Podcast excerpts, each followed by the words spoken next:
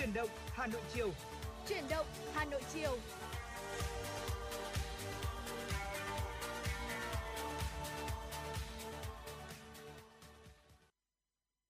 Tuấn Hiệp và Phương Nga Cục Chủ động Hà Nội chiều xin gửi lời chào lời cảm ơn quý vị đã dành thời gian lắng nghe chương trình của chúng tôi đang được phát sóng trực tiếp trên tần số FM 96 MHz của Đài Phát thanh và Truyền hình Hà Nội. Và quý vị và các bạn thân mến, chương trình của chúng tôi cũng đang được phát trực tuyến trên website hanoitv.vn và phát lại trên nền tảng postcard của ứng dụng iOS thì quý vị tính giả à, quan tâm yêu mến chương trình và muốn lắng nghe lại thì quý vị hãy lựa chọn các phương thức như trên nhé.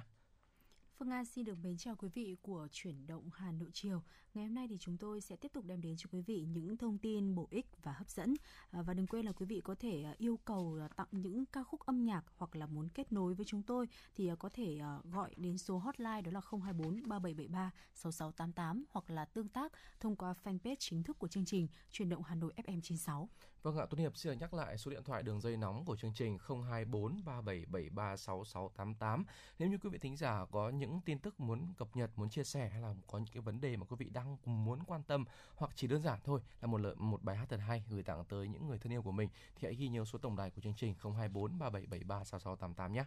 Vâng ạ, thưa quý vị, ờ, chúng tôi đồng hành cùng với, với quý vị trong chương trình buổi chiều ngày hôm nay là buổi chiều thứ sáu. À, có lẽ là với nhiều người thì uh, hết buổi chiều ngày hôm nay thì chúng ta sẽ kết thúc uh, một tuần làm việc và đến với lại hai ngày cuối tuần với lại uh, uh, hứa hẹn sẽ có rất là nhiều những cái hoạt động thú vị uh, có thể là diễn ra ngay tại nhà thôi cùng với lại người thân bạn bè của mình hoặc là một số quý vị cũng có thể là uh, di chuyển ngoài đường thì chúng tôi có một thông tin mở đầu cho chương trình ngày hôm nay đó chính là uh, theo Trung tâm Dự báo Khí tượng Thủy văn Quốc gia thì hai ngày cuối tuần mùng 9 và mùng 10 tháng 10 thì tia cực tím, tia cực tia cực tím UV tại miền Trung và miền Nam sẽ ở mức cao, còn thì ở các tỉnh thành phố miền Bắc thì sẽ có nguy cơ đó là gây hại trung bình. Tiêu UV ở các tỉnh thành phố miền Trung và miền Nam thì có nguy cơ gây hại cao, ngoại trừ tỉnh Cà Mau có nguy cơ gây hại rất cao. Và ngày 8 tháng 10, chỉ số tia cực tím cao nhất tại các thành phố trên cả nước thì chủ yếu ở mức cao và riêng Hải Phòng, Hội An ở tỉnh Quảng Nam hay là Nha Trang, tỉnh Khánh Hòa và Cà Mau thì ở mức rất là cao. Huế, tỉnh Thiên Thừa Thiên Huế thì sẽ ở mức uh, cao hơn. Vâng ạ, à, thưa quý vị, à, theo khuyến cáo của Tổ chức Y tế Thế giới thì chỉ số tiêu UV mà ở mức 6 đến 8 tức là mức cao, mức 8 cho đến 10 là mức rất cao và nếu như là một người mà phải ở ngoài nắng khoảng tầm từ 25 phút thì à, làn da của quý vị có thể là bị bỏng đấy ạ. Và tiêu UV từ mức là 11 trở lên là loại ờ, rất là nguy hiểm. À, da của chúng ta có nguy cơ bị bỏng nếu mà phải tiếp xúc trực tiếp với nắng mặt trời trong khoảng 10 phút thôi mà không được bảo vệ và à, theo các bác sĩ thì à, khi mà chịu tác động của tia cực tím ở mức à, rất cao thì để bảo vệ cho sức khỏe của đôi mắt thì các chuyên gia khuyến cáo rằng mỗi người nên ăn uống, bổ sung thêm các nguồn dinh dưỡng cung cấp cần thiết cho đôi mắt. Ví dụ như là dầu cá, như là omega 3 một số các loại rau củ có màu như là cải son, cà chua Ờ, gấc đu đủ để có chứa vitamin A. Ngoài ra thì quý vị cũng cần phải đeo thêm kính bảo hộ và hạn chế ra ngoài vào những cái thời điểm mà tiêu UV nó đạt ở mức cực đỉnh là vào khoảng khoảng giữa trưa và đầu giờ chiều. Và khi mà ở ngoài trời thì người dân nên uh, đeo kính dâm để ngăn chặn ít nhất là 99% tia cực tím. Uh, kính dâm thì có thể giúp uh, ngăn ngừa đục thủy tinh thể cũng như là các uh, nếp nhăn quanh mắt và uh, quý vị cần tham khảo các bác sĩ nhãn khoa để lựa chọn cho mình các loại kính phù hợp. Vâng ạ, và ngoài ra để ờ, có thể bảo vệ thật tốt cho sức khỏe của chúng ta thì chúng ta cũng cần phải có một cái chế độ ăn uống hợp lý, à, có thể ờ, tăng cường được các cái vitamin và khoáng chất từ hoa quả và hạn chế ăn đồ chiên mỡ để có thể kiểm soát được cái chế độ ờ, ăn uống của chúng ta. Và bên cạnh đó thì chúng ta cũng cần phải lưu ý tới ờ, chế độ sinh hoạt hàng ngày tập luyện thể dục đều đặn nghỉ ngơi đúng giờ tránh thức khuya hay là căng thẳng. Và đặc biệt một cái điều cũng hết sức cần phải ờ, để tâm tới đó chính là mỗi người chúng ta thì cần đảm bảo được cái chế độ bù đủ nước với 2 tới 2,5 lít nước mỗi ngày. Vâng ạ và quý vị thân mến, ờ, một ờ, số các thông tin mà chúng tôi đã ờ, chia sẻ với quý vị và các bạn vừa rồi thì hy vọng chúng ta sẽ có thể là bảo vệ sức khỏe mình một cách tốt nhất cũng như là hạn chế cái việc mà cơ thể của chúng ta đang à, Ờ, khỏe mạnh mà lại trở nên ốm yếu hay là mệt mỏi trong cái giai đoạn mà ờ, cả nước đang ờ, gồng mình chống dịch như này đúng không ạ? Và quý vị thân mến, ở trong 120 phút sắp tới của truyền động Hà Nội sẽ còn rất nhiều những tin tức, những phần chia sẻ của Tuấn Hiệp cùng Phương Nga sẽ được gửi đến quý vị và các bạn. Nhưng mà bây giờ thì mình sẽ cùng nhau uh, thưởng thức âm nhạc một chút đi. Uh, một ca khúc được thể hiện bởi uh, nam ca sĩ Bằng Kiều và Văn Mai Hương với uh, tựa đề Nếu lúc ấy mời quý vị uh, cùng lắng nghe và đừng chuyển kênh sóng nhé. Chúng tôi sẽ quay trở lại ngay.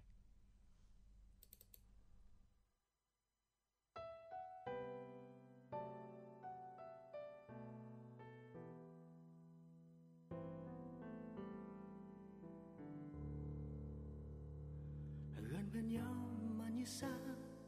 chẳng một câu.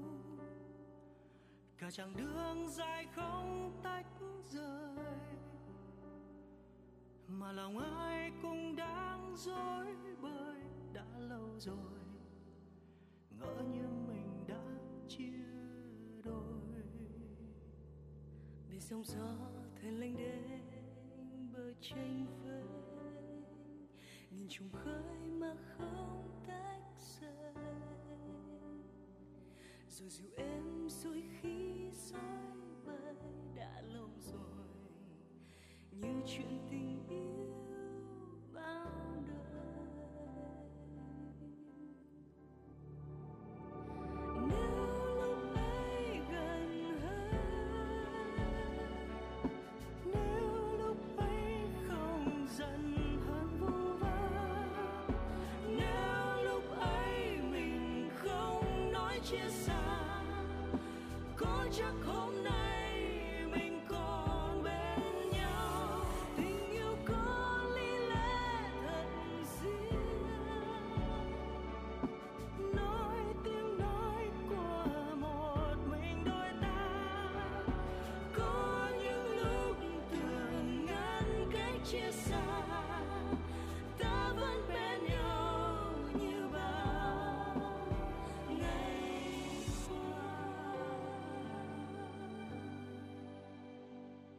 biển sóng gió thuyền lênh đênh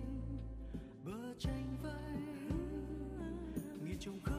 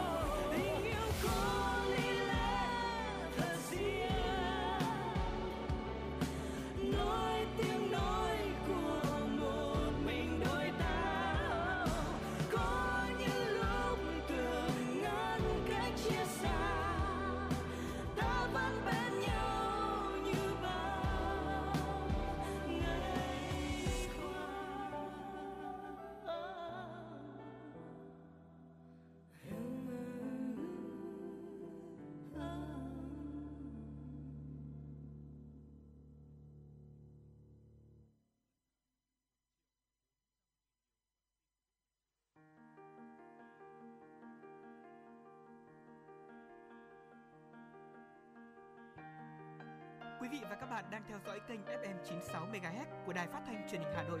Hãy giữ sóng và tương tác với chúng tôi theo số điện thoại 024 3773 6688. FM 96 đồng hành trên mọi nẻo đường.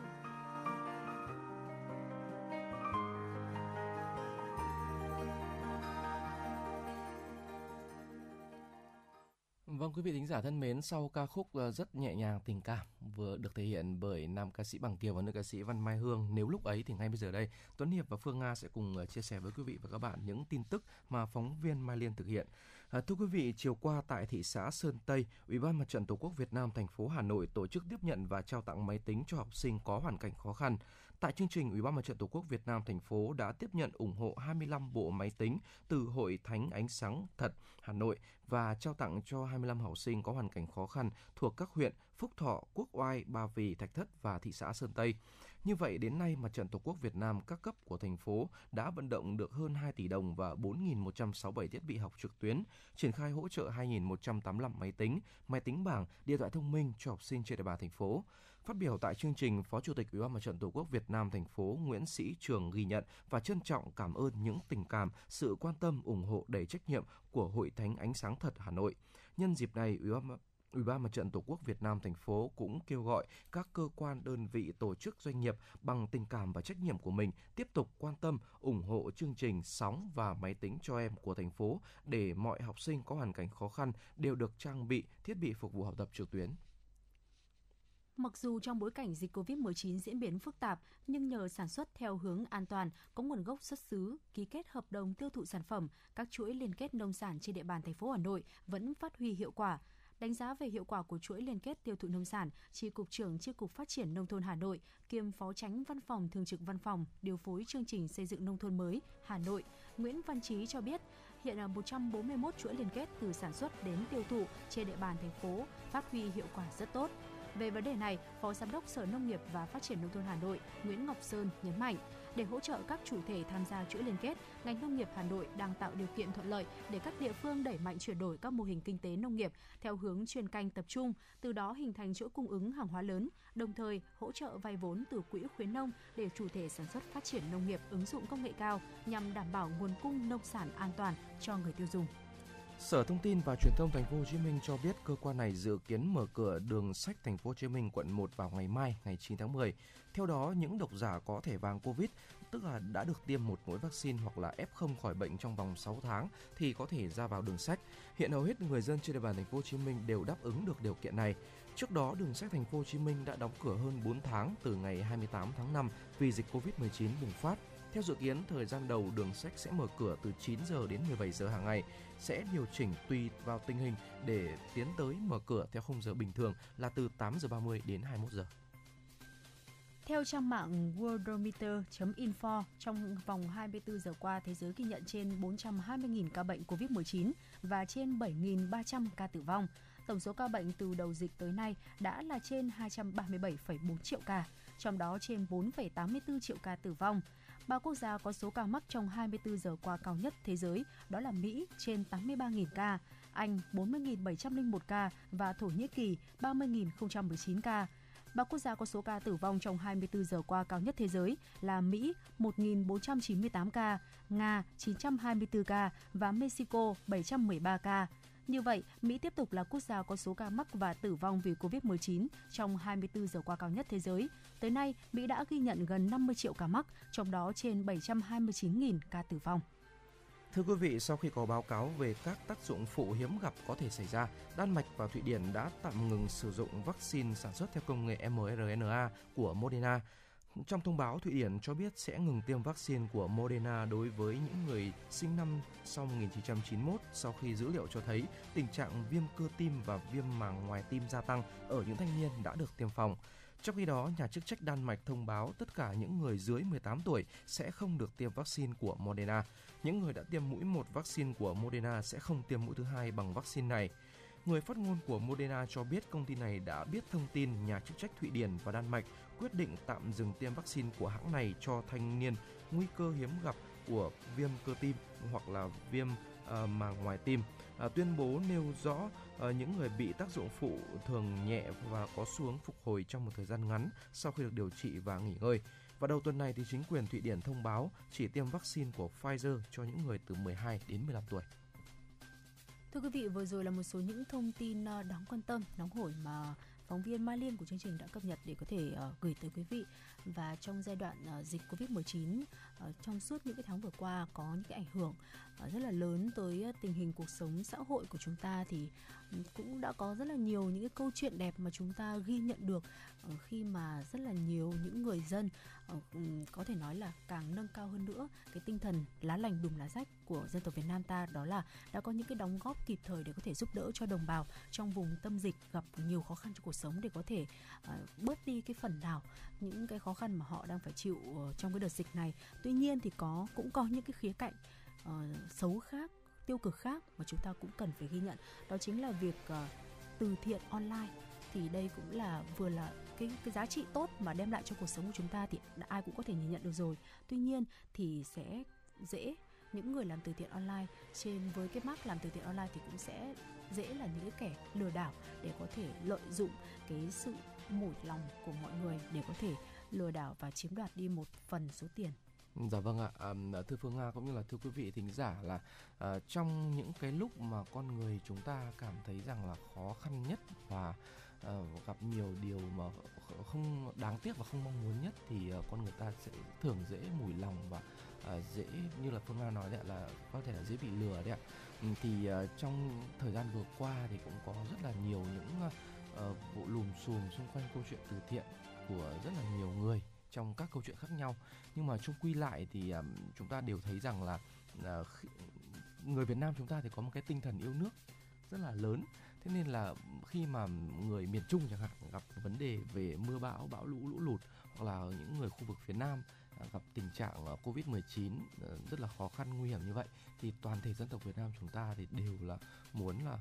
có thể là hỗ trợ một phần nào đó để cho những người dân ở những cái vùng đó vượt qua đi cái sự khó khăn trong ngay cái giai đoạn đó. Thế nên là khi mà bất kể một uh, cá nhân hay là một tổ chức nào mà gọi là đứng ra kêu gọi từ thiện thì tôi thấy rằng rằng thường là rất là được ủng hộ. Vâng ạ, lợi dụng cái sự ờ, cả tin của những người ờ, đặt lòng thương và niềm tin không đúng chỗ thì một số đối tượng đã có những cái hành động lừa đảo và mới đây thì chúng tôi cũng đã có ghi nhận một thông tin đó là có gần 700 người đã đặt ờ, lòng thương và niềm tin của mình vào những cái đối tượng lừa đảo, gọi là không đúng chỗ khi mà họ đã gửi hàng trăm triệu đồng cho nhà từ thiện online. Và những đối tượng từ thiện online này thì vừa mới bị công an Nam Định bắt giữ. Thông tin thì được ghi nhận trên báo Dân trí vào ngày 6 tháng 10 khi mà Công an tỉnh Nam Định đã khởi tố vụ án hình sự, khởi tố bị can, tạm giam Cao Thị Hoài, sinh năm 1998, trú tại huyện Giao Thủy, tỉnh Nam Định về tội lừa đảo chiếm đoạt tài sản. Và bước đầu thì cơ quan chức năng xác định là người phụ nữ này thì đã lên Facebook kêu gọi quyên góp mua đất, mua vật tư để mai táng cho các hài nhi xấu số. Chỉ bằng những thông tin đăng tải trên mạng xã hội thì đã có gần 700 người đã gửi vào tài khoản của Hoài để rồi bị chiếm đoạt và khi người phụ nữ này bị bắt cũng là khi hàng trăm người ngậm đắng nuốt cay vì đặt lòng thương và niềm tin sai chỗ. À, đây có lẽ là một cái vụ việc gần nhất mà chúng tôi ghi nhận thôi. Tuy nhiên thì suốt thời gian vừa qua thì như anh Tuấn Hiệp có đề cập là chúng ta cũng đã có khá là nhiều những cái ồn ào, những cái lùm xùm liên quan tới việc làm từ thiện, đặc biệt là của người nổi tiếng đúng không ạ? Dạ vâng. à, những câu chuyện đó tuy nhiên tới thời điểm hiện tại thì nó vẫn chưa ngã ngũ. Um, nhưng mà cũng đã phần nào đó làm giảm đi cái niềm tin của những người tốt khi mà họ muốn làm từ thiện thì thực sự bây giờ cũng sẽ cảm thấy khá là hoang mang. Không biết là mình có nên gửi đặt niềm tin vào người này người kia họ đang kêu gọi từ thiện hay không? Mà thực sự thì điều đó cũng sẽ làm giảm đi phần nào những cái giá trị tốt đẹp những cái giá trị của những người mà muốn làm từ thiện thực sự. Vâng ạ thưa vương nga cũng như là quý vị thính giả là cái việc uh, từ thiện online nó đã nở rộ trong cái thời gian vừa qua và dường như là uh, thông qua uh, tài khoản mạng xã hội thông qua uh, các cái ứng dụng mạng xã hội thì một hoặc là nhiều các cái tài khoản để bất kỳ ai cũng có thể là trở thành một cái người trung gian cái người kết nối để kêu gọi uh, cộng đồng để có thể là giúp đỡ hỗ trợ cho những cái hoàn cảnh khó khăn mà đang gặp khó khăn như là tôi có chia sẻ vừa rồi. Và cái việc mà để mà chuyển tiền quyên góp nó cũng rất là đơn giản rồi bởi vì bây giờ là uh, công nghệ 4.0 rồi ai cũng có ừ. tài khoản ngân hàng ai cũng có tài khoản cá nhân e-banking vân vân đúng không ạ? Thì mình đã rất là sẵn sàng để mình có thể chuyển một cái khoản tiền dù ít dù nhiều ngay lập tức thì thông qua mạng internet thông qua là các phần mềm rồi. Và cái phần còn lại của cái người làm từ thiện lại phụ thuộc vào uh, là cái cái lòng tin của uh, mọi người dân khi mà uh, đứng uh, khi mà cái người làm từ thiện đó đứng ra mà kêu gọi cũng như là tổ chức các hoạt động từ thiện và hỗ trợ đó. Và tôi thấy rằng là không không không thể phủ nhận là cái bằng cái cách mà mình uh, mình mình dựa vào cái cái cái tinh thần yêu nước như là tôi vừa nói và hơn nữa là cái lòng trắc ẩn của con người nữa. Uh, cộng thêm là cái sự uh, truyền thông rồi thì uh, cái cái tình thân tương thân tương ái của toàn thể dân tộc ta thì cái việc mà từ thiện trên mạng từ thiện online thì cũng đã có những cái cái đóng góp nhất định uh, trong cái việc mà chúng ta uh, hỗ trợ ngay lập tức hỗ trợ rất là kịp thời những người yếu thế những người khó khăn hoặc là những cái địa phương mà gặp cái hoàn cảnh khó khăn trong suốt quãng thời gian vừa qua Vâng, nhưng mà kiểu từ thiện tự phát này thì đã cũng đã gây ra không ít những cái hệ lụy cũng như là đã trở thành mối làm ăn béo bở của một số đối tượng dạ và vâng. Những cái lùm xùm xung quanh sự minh bạch trong việc giải ngân số tiền quyên góp được của một số nghệ sĩ thì nó đã tốn không ít giấy mực của báo giới và gây nên những cái cuộc tranh luận nảy lửa trên cộng đồng mạng. Dạ. À, Và mới đây thì cũng liên quan đến những cái thông tin tố cáo sự nhập nhèm trong hoạt động từ thiện của một số nghệ sĩ thì cục cảnh sát hình sự bộ công an à, hiện đang phối hợp với các ngân hàng và một số địa phương để có thể giả soát làm rõ à, việc đúng sai như thế nào thì chúng ta hãy cùng đợi kết quả xác minh điều tra của cơ quan chức năng. À, tuy nhiên à, không vì thế mà chúng ta ngừng yêu thương và chia sẻ lẫn nhau đúng không ạ? Dạ vâng. À, và thưa quý vị, thưa Phương Nga là cái việc mà chúng ta giúp đỡ người kém may mắn hơn ngoài cái tình yêu thương của con người ra thì nó còn là một cái cái cái, cái trách nhiệm của mỗi cá nhân à, đối với cộng đồng cũng như là đối với xã hội nữa. À, ở trong cái cái cái tình cảnh khốn khó thì mỗi người giúp đỡ một phần dù ít dù nhiều thôi hay là chỉ là rất nhỏ thôi thì cũng đều là đáng quý cả rồi. À, và càng đáng quý hơn nữa khi mà cái tình cảm, cái tình yêu thương, cái sự chia sẻ đó nó như là một cái cái cái sợi dây vô hình mà nó kết nối giữa người với người lại kết nối những cái tấm lòng lại và làm cho mọi người ờ, xích lại gần nhau hơn uh, cùng nhau là dựa vào nhau để vượt qua cái sự khó khăn đang ở trước mặt. Vâng, và để có thể ờ, từng sự giúp đỡ có thể đến được đúng và đến đủ với người và với nơi cần giúp đỡ thì sự minh bạch kịp thời nó sẽ là cái yếu tố tiên quyết quyết định cái điều đó và đảm bảo được tính minh bạch. Bên cạnh sự lương tâm bên cạnh lương tâm tự trọng và trách nhiệm của cá nhân đứng ra tổ chức và kêu gọi thì chúng ta cần thiết phải có một cái khung pháp lý đối với hoạt động từ thiện mang tính tự phát và cá nhân này. À, bên cạnh đó thì các địa phương cũng cần phải có cái sự phối hợp với các cái tổ chức cá nhân và giám sát chặt chẽ hoạt động cứu trợ trên địa bàn. Ờ, cố gắng là đừng để xảy ra những cái tình trạng thiếu sự giám sát, dẫn tới không thể xác định chính xác được số tiền hỗ trợ cho người dân trên địa bàn tại một số địa phương như vừa qua. Và trong lúc chờ cơ quan chức năng nghiên cứu, soạn thảo ra các quy định phù hợp thì mỗi người dân chúng ta cũng cần phải tỉnh táo để có thể đặt niềm tin và gửi gắm tình yêu thương đúng nơi, đúng chỗ, tránh trở thành những nạn nhân của trò lừa đảo từ thiện online hay là phải băn khoăn hoài nghi khi mà có dư luận ờ, không hay về các chương trình từ thiện mà mình đã ta mà mình đã tham gia. À, chúng tôi tin rằng là yêu thương và biết yêu thương đúng cách thì sẽ làm cho truyền thống tương thân tương ái lá lành đùm lá rách có thể được hun đúc ngàn đời uh, của dân tộc ta tiếp tục được bồi đắp nuôi dưỡng và lan tỏa. Và tiếp theo chương trình thì chúng ta sẽ uh, cùng uh, tạm dừng những cái tin tức uh, mà chúng tôi vừa mới cập nhật và quay trở lại với những giai điệu âm nhạc uh, ca khúc uh, Hương Ngọc Lan với sự thể hiện một cái bản uh, remake của Kimmy. Xin mời quý vị cùng lắng nghe.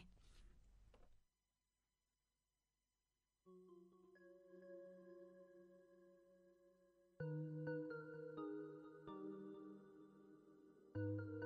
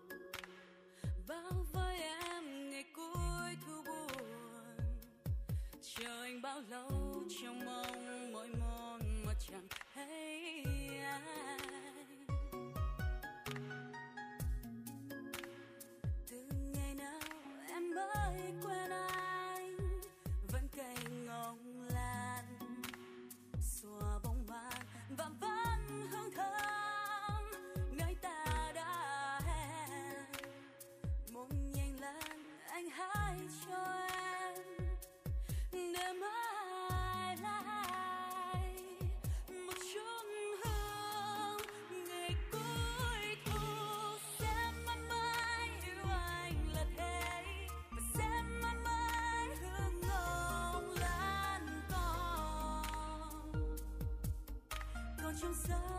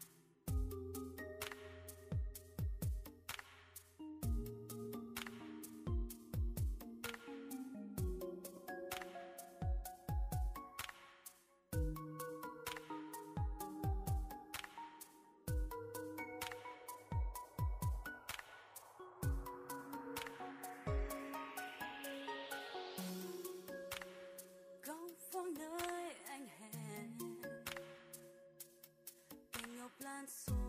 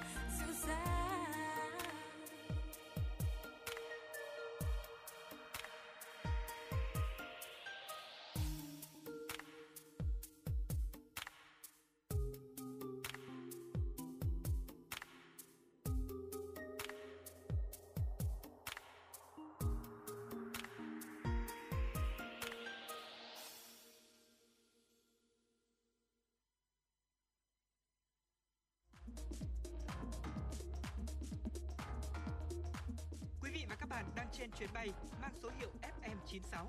Hãy thư giãn, chúng tôi sẽ cùng bạn trên mọi cung đường. Hãy giữ sóng và tương tác với chúng tôi theo số điện thoại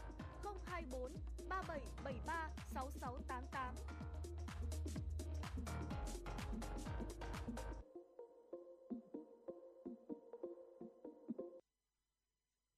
Thưa quý vị, quay trở lại cùng với chương trình truyền động Hà Nội chiều cùng với ờ, Phương Nga và Tuấn Hiệp. Ngay sau đây sẽ là những thông tin xin được gửi tới quý vị.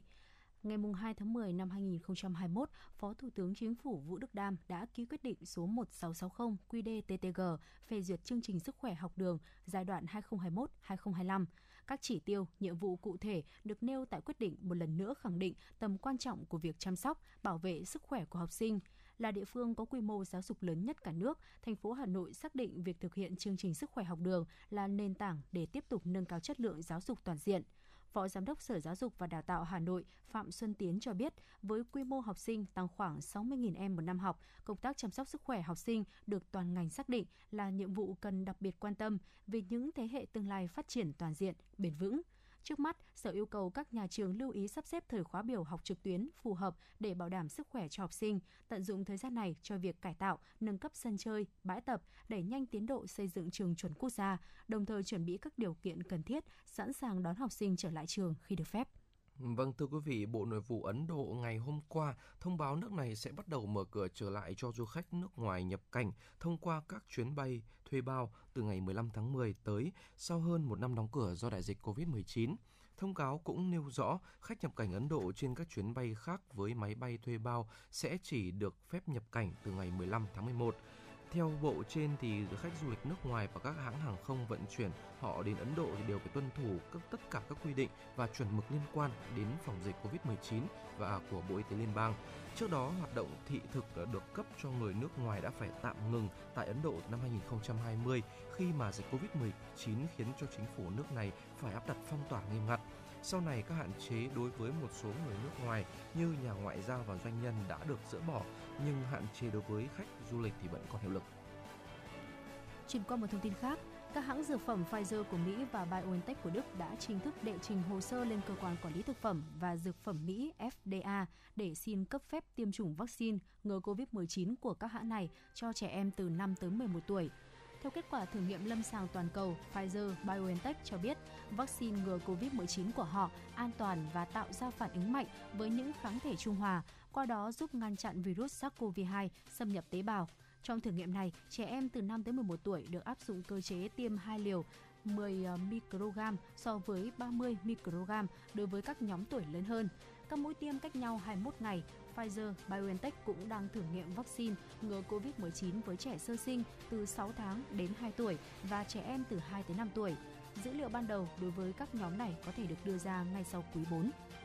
Sau nhiều tháng đóng cửa phòng dịch thì nay chợ Bến Thành, một trong những ngôi chợ truyền thống lâu đời mang tính biểu tượng của thành phố Hồ Chí Minh đã được mở cửa trở lại. Mặc dù chỉ có các tiểu thương hạng ngành hàng thực phẩm bán lại và người mua thì cũng còn rất là thưa vắng, nhưng đã phần nào tạo ra sinh khí cho khu vực trung tâm của thành phố. Ở trong lần mở cửa này thì chỉ có gần 6% trong tổng số trên 1.440 tiểu thương của chợ mở bán. Đây hầu hết là các ngành hàng thực phẩm tươi sống. Và để được mở bán thì các tiểu thương hầu hết đã phải tiêm đủ hai mũi vaccine. Chợ cũng bố trí giãn cách lập các tấm màng ngăn để đảm bảo cho việc phòng chống dịch. Ngoài bán trực tiếp, các tiểu thương cũng thực hiện giao hàng, bán hàng qua điện thoại. Để chợ hoạt động an toàn thì ban quản lý chợ sẽ tiếp tục siết chặt công tác phòng chống dịch, bám sát bộ tiêu chí của thành phố để tiểu thương yên tâm mở bán. Ban quản lý chợ đang tiến hành giải ngân nốt khoản tiền chi hỗ trợ cho tiểu thương, đồng thời kiến nghị thành phố nghiên cứu giảm thuế phí để hỗ trợ tiểu thương giảm bớt khó khăn, ổn định hoạt động trong thời gian tới. Từ đầu tháng 10 đến nay, nhiều doanh nghiệp trong các khu công nghiệp, khu chế xuất, khu công nghệ cao của thành phố Hồ Chí Minh đã bắt đầu đón công nhân trở lại làm việc, chuẩn bị tái sản xuất kinh doanh. 18 khu công nghiệp, khu chế xuất, khu công nghệ cao ở thành phố Hồ Chí Minh có gần 1.500 doanh nghiệp với khoảng 288.000 lao động. Trong đó có hơn 650 doanh nghiệp với 51.000 lao động sản xuất theo phương án bà tại chỗ. Hiện các doanh nghiệp cũng đang chuẩn bị máy móc, vệ sinh công nghiệp để đón công nhân theo đúng quy định. Công nhân tiêm một hay hai mũi vaccine đều phải xét nghiệm trước khi vào làm việc.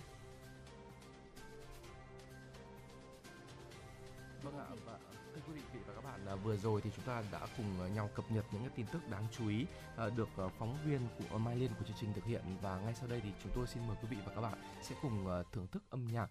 một ca khúc được thể hiện bởi Ngọc Anh, ca khúc với tựa đề Người yêu em mãi. Xin mời quý vị cùng thưởng thức.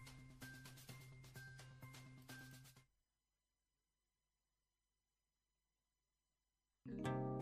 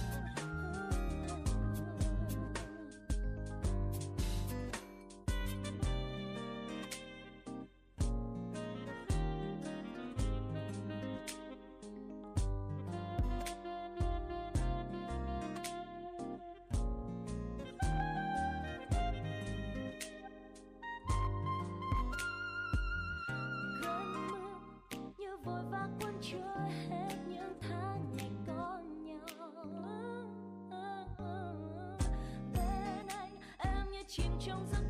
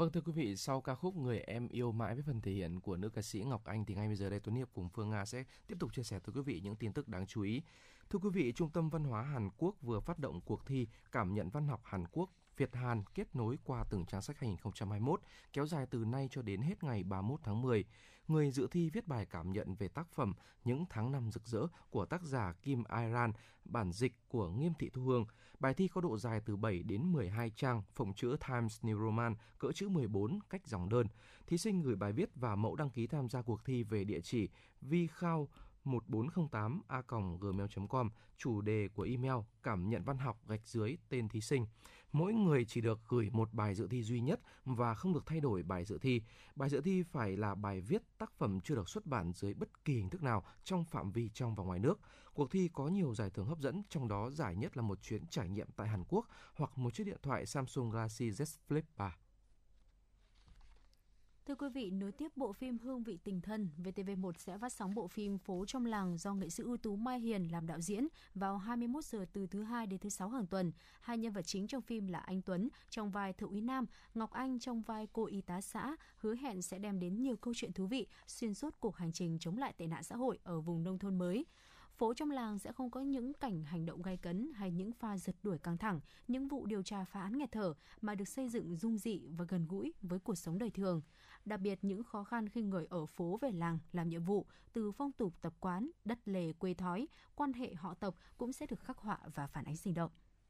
Anh Quốc thông báo từ ngày 11 tháng 10 tới đây sẽ dỡ bỏ yêu cầu cách ly phòng dịch COVID-19 đối với du khách đến từ 47 quốc gia và vùng lãnh thổ hiện nằm trong danh sách đỏ. Danh sách đỏ của chính phủ Anh gồm các nước có tỷ lệ mắc COVID-19 cao. Theo đó, những người đến từ các quốc gia này phải cách ly là 10 ngày tại khách sạn do chính phủ chỉ định, đồng thời thì phải thực hiện xét nghiệm PCR và các xét nghiệm khác. Các chi phí này thậm chí cao ờ, hơn các chi phí cho một chuyến bay. Bộ trưởng ờ, Giao thông của Anh Grant Shapps ngày 7 tháng 10 cho biết 47 quốc gia và vùng lãnh thổ sẽ được loại bỏ khỏi danh sách đỏ và sẽ chỉ còn lại là 7 quốc gia trong danh sách này, trong đó thì có các nước Colombia, Ecuador, Panama và Venezuela.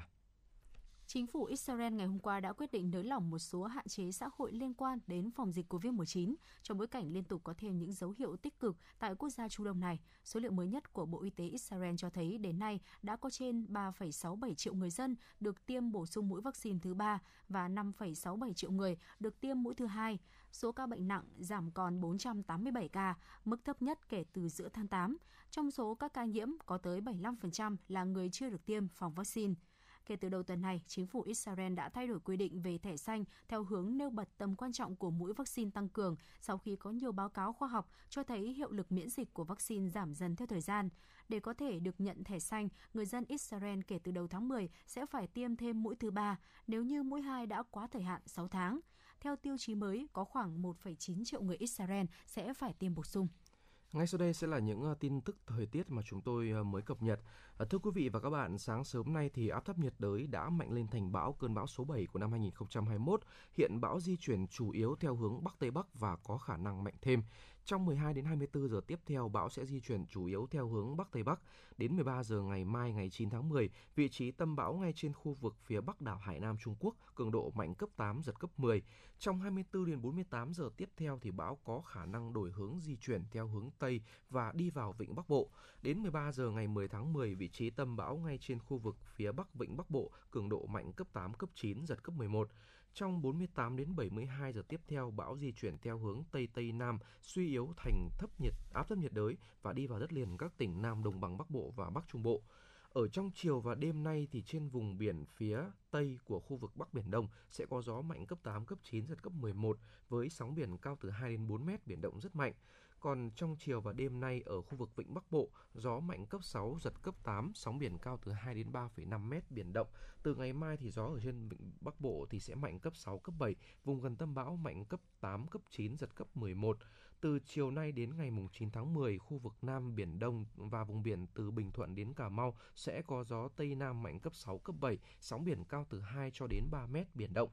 Còn thời tiết trên đất liền thì từ ngày mai các tỉnh thành miền Bắc, khu vực từ Thanh Hóa cho đến Quảng Bình, mưa sẽ tăng nhanh. Ở trọng tâm mưa lớn sẽ là khu vực từ Thanh Hóa đến Quảng Bình. Đến buổi chiều thì mưa lan dần lên miền Bắc và nơi mà có mưa đầu tiên là vùng ven biển vào đến khu vực đồng bằng. Và với diễn biến như vậy thì thủ đô Hà Nội từ nay cho đến đầu giờ chiều mai thì sẽ ít mưa, ban ngày thì cường độ nắng giảm hơn ngày hôm nay. Còn sau đó thì từ chiều ngày mai mùng 9 tháng 10 thì trời sẽ chuyển nhiều mây hơn, có mưa rào và rông và mưa sẽ kéo dài tăng mạnh trong khoảng 2 ngày tiếp theo.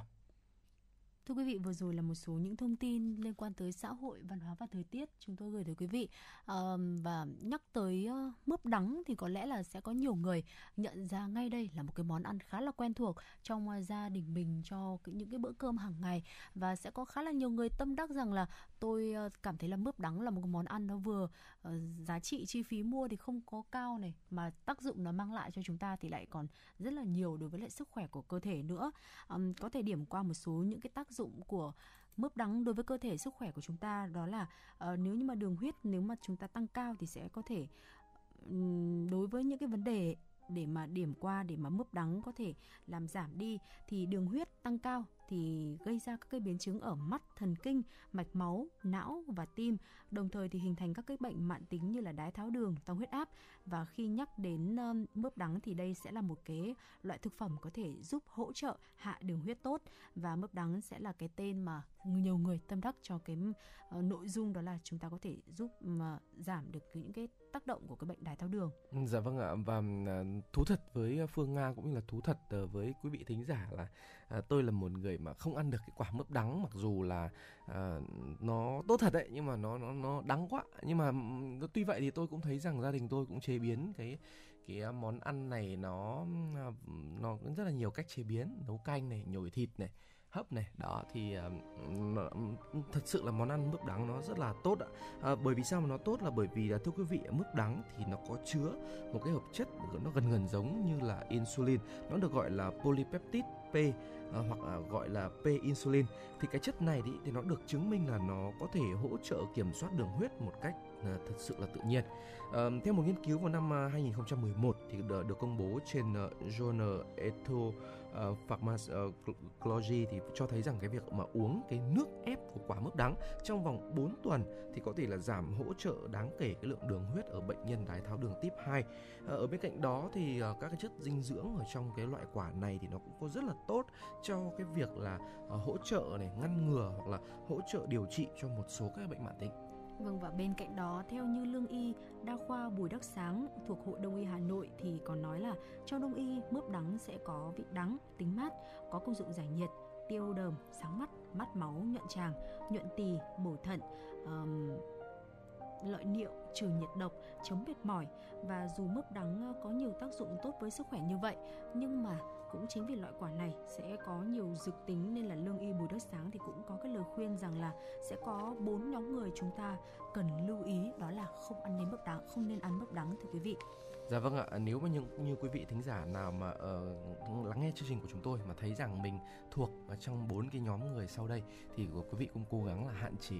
uh, sử dụng cái loại quả này mặc dù nó tốt thật đấy nhưng mà mình cũng sẽ cố gắng hạn chế quý vị nhé. Uh, ờ, nhóm người đầu tiên là nhóm người bị à, cao uh, bị huyết áp thấp ạ. À, thưa quý vị là theo như vị lương y này thì uh, trong quả mướp đắng có chứa chất là charatin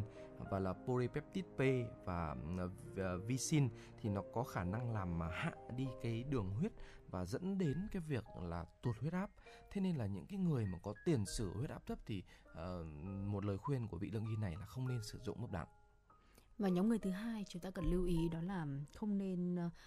thường xuyên sử dụng bắp đắng đó chính là người có vấn đề về hệ tiêu hóa. Theo như lương y đa khoa Bùi Đắc Sáng, nếu mà lạm dụng ăn quá nhiều bắp đắng thì có sẽ có thể có những cái ảnh hưởng không tốt đến tiêu hóa, gây tiêu chảy, ảnh hưởng tới dạ dày. Và lương y vị lương y này thì cũng khuyên những người đang mắc bệnh tiêu hóa chúng ta không nên ăn nhiều bắp đắng, nếu mà có thể kiêng thì sẽ càng tốt ạ.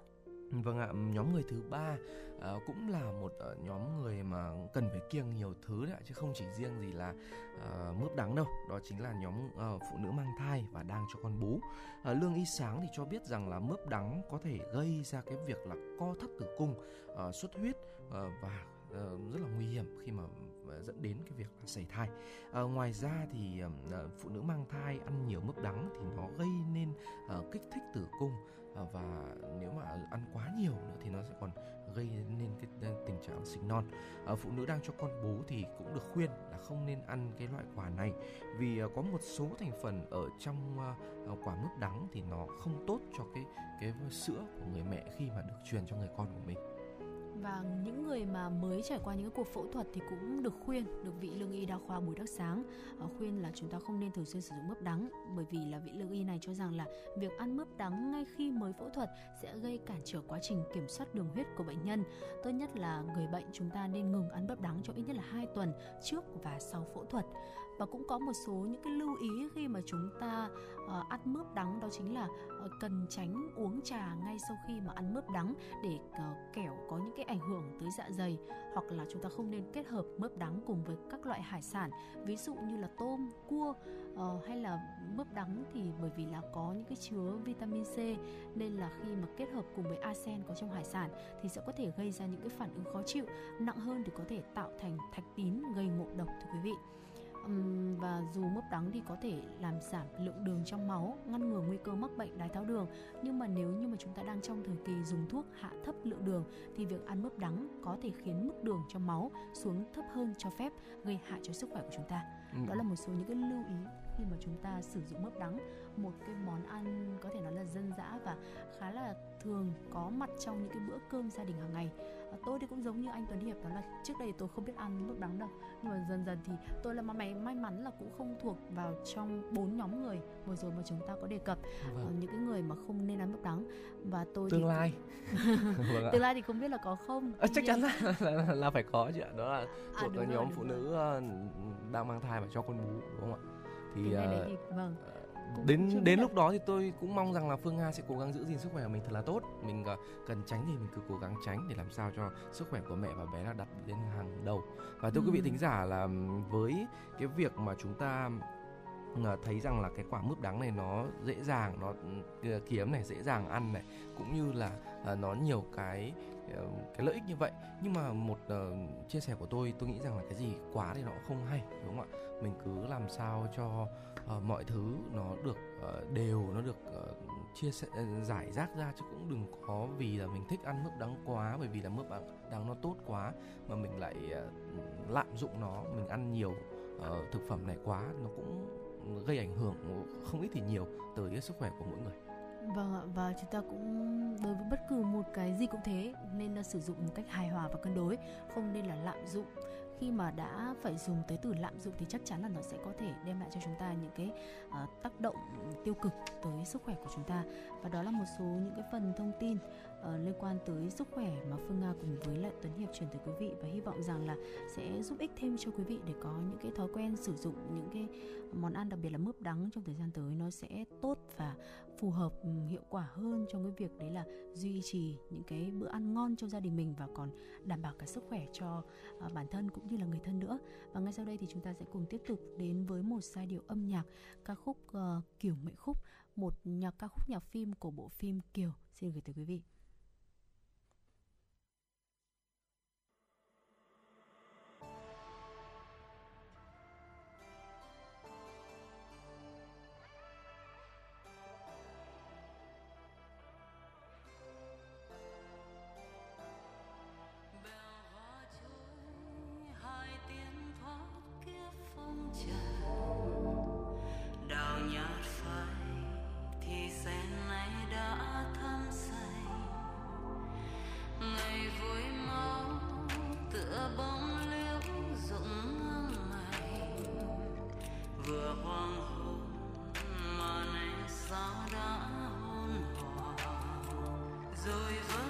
xanh trên trời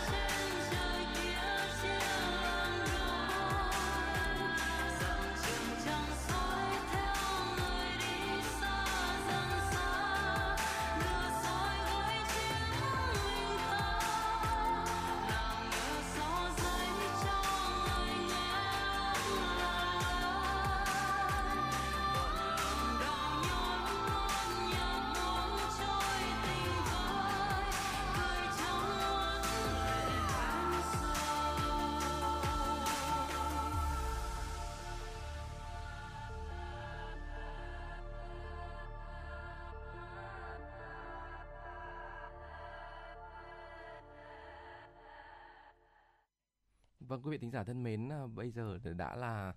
uh, khoảng gần 5 giờ chiều rồi và nó đang ở khoảng giai đoạn giữa chương trình ngày hôm nay. Tôi xin phép được uh, cùng ngồi trò chuyện với quý vị một chút về uh, cái nỗi niềm của một uh,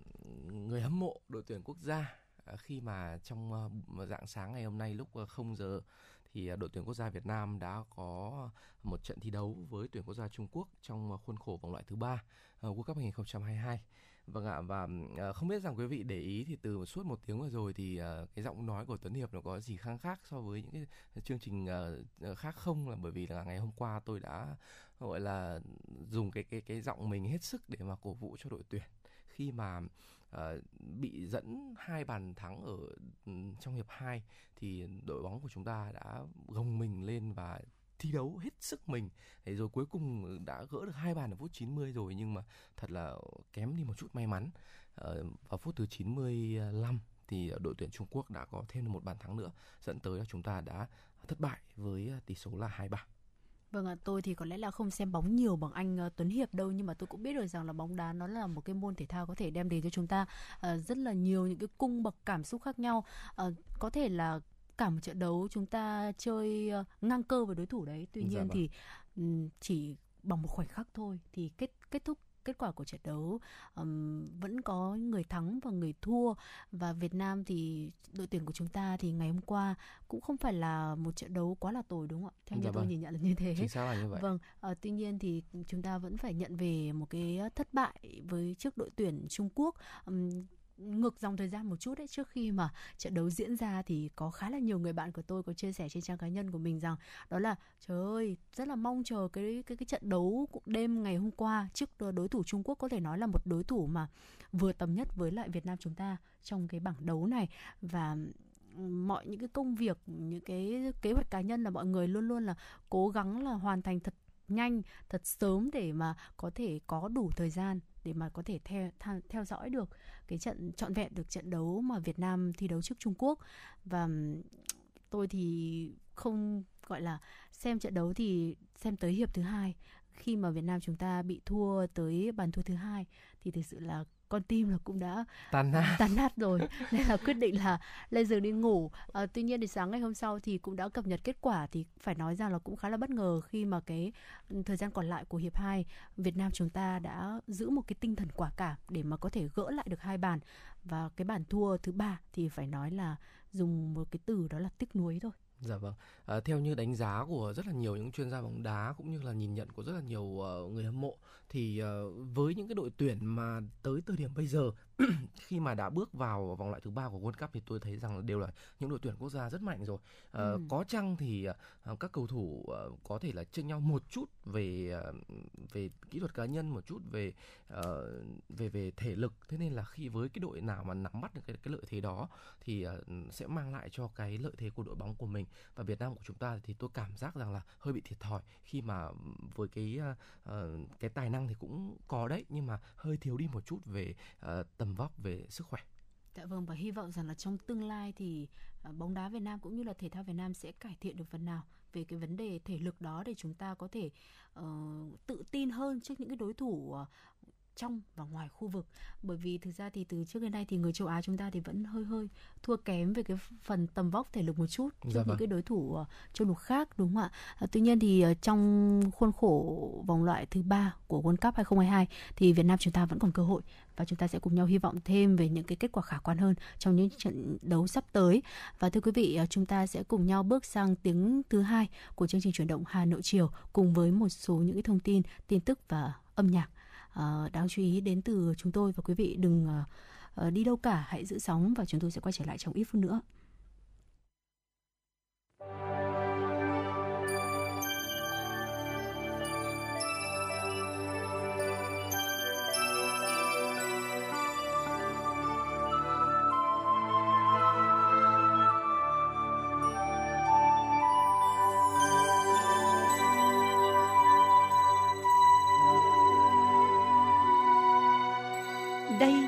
Là Đài Phát thanh và Truyền hình Hà Nội.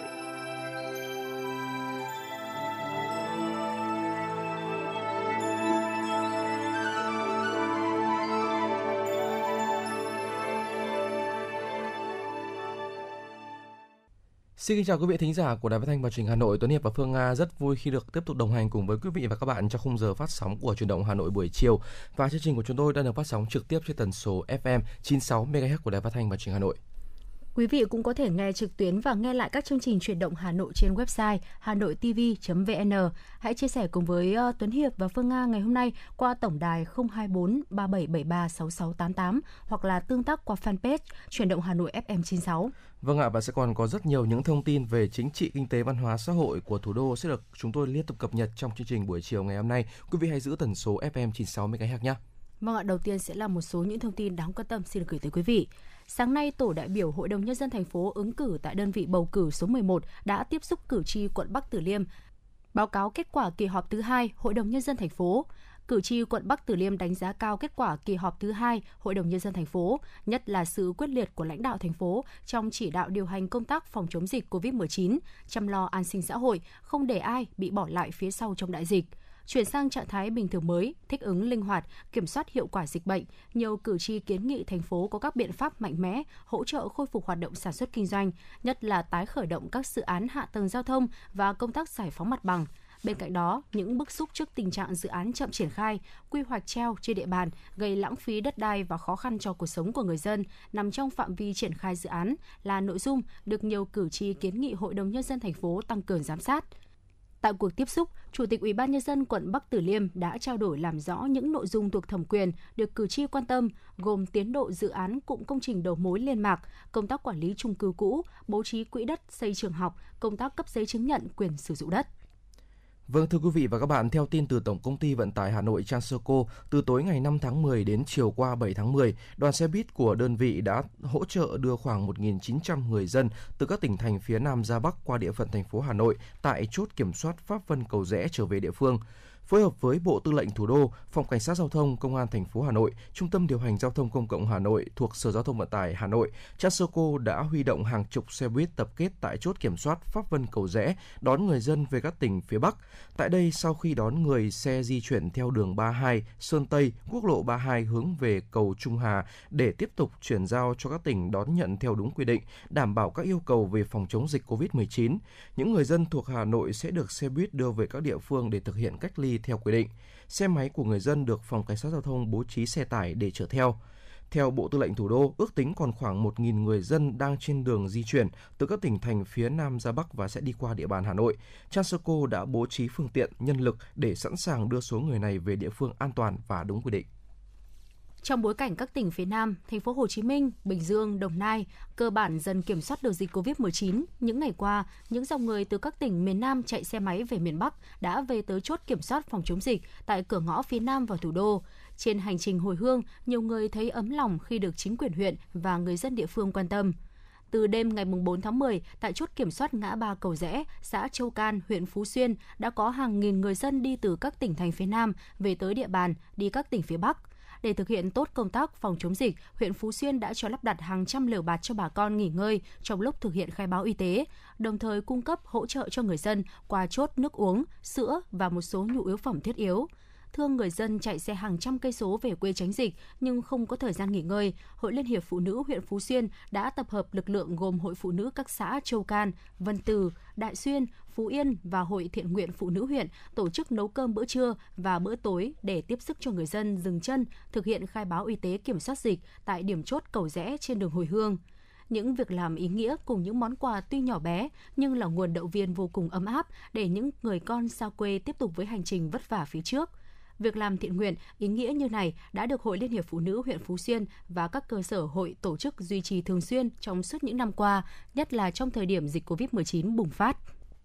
Thưa quý vị, Công an huyện Thạch Thất Hà Nội cho biết đơn vị đã bố trí xe dẫn đường cho nhóm công dân người Mông gồm 6 người lớn và một trẻ sơ sinh chưa đầy 3 tháng tuổi bị lạc đường đến địa phận tỉnh Hòa Bình, bàn giao để Công an tỉnh Hòa Bình tiếp tục hướng dẫn họ về quê Sơn La theo nguyện vọng. Theo cơ quan công an, khoảng 3 giờ ngày 6 tháng 10, công an huyện Thạch Thất tiếp nhận một nhóm công dân người Mông gồm 6 người lớn và một trẻ sơ sinh chưa đầy 3 tháng tuổi di chuyển trên 3 xe mô tô đi từ tỉnh Bình Dương di chuyển về quê tại huyện Phú Yên, tỉnh Sơn La. Do bị lạc đường, phương tiện dùng để di chuyển lại bị hỏng nên nhóm công dân trên đã đến nhờ sự trợ giúp của công an huyện Thạch Thất. Ngay trong đêm, Công an huyện Thạch Thất đã liên hệ phối hợp với Trung tâm Y tế huyện tổ chức test nhanh COVID-19. Kết quả đều âm tính, đồng thời hỗ trợ chỗ nghỉ, thực phẩm và sửa chữa giúp cho những phương tiện bị hỏng. Tổ cảnh sát giao thông công an huyện Thạch Thất đã bố trí xe dẫn đường cho nhóm công dân về địa phận tỉnh Hòa Bình, bàn giao để công an tỉnh Hòa Bình tiếp tục hướng dẫn họ về quê Sơn La theo nguyện vọng. Trước đó, chốt kiểm soát phòng dịch số 10 đường Hồ Chí Minh địa phận Cầu Nời, thôn Miếu Môn, xã Trần Phú, huyện Trương Mỹ, trong khi làm nhiệm vụ vào khoảng 2 giờ ngày 5 tháng 10, nhận thấy có khoảng 130 người dân đi tập trung theo đoàn từ các tỉnh phía Nam về quê. Qua trao đổi nắm tình hình được biết họ là người lao động làm việc tại các tỉnh Bình Dương, Thành phố Hồ Chí Minh đã thất nghiệp nhiều tháng nay do dịch bệnh COVID-19, đang trên đường về quê ở các tỉnh Sơn La, Yên Bái, Lào Cai. Chốt kiểm dịch đã nhanh chóng phối hợp với công an huyện Trương Mỹ đảm bảo an ninh trật tự, phân loại, test nhanh và bố trí xe dẫn đoàn đi qua địa phận Hà Nội, tiếp tục hành trình về quê an toàn.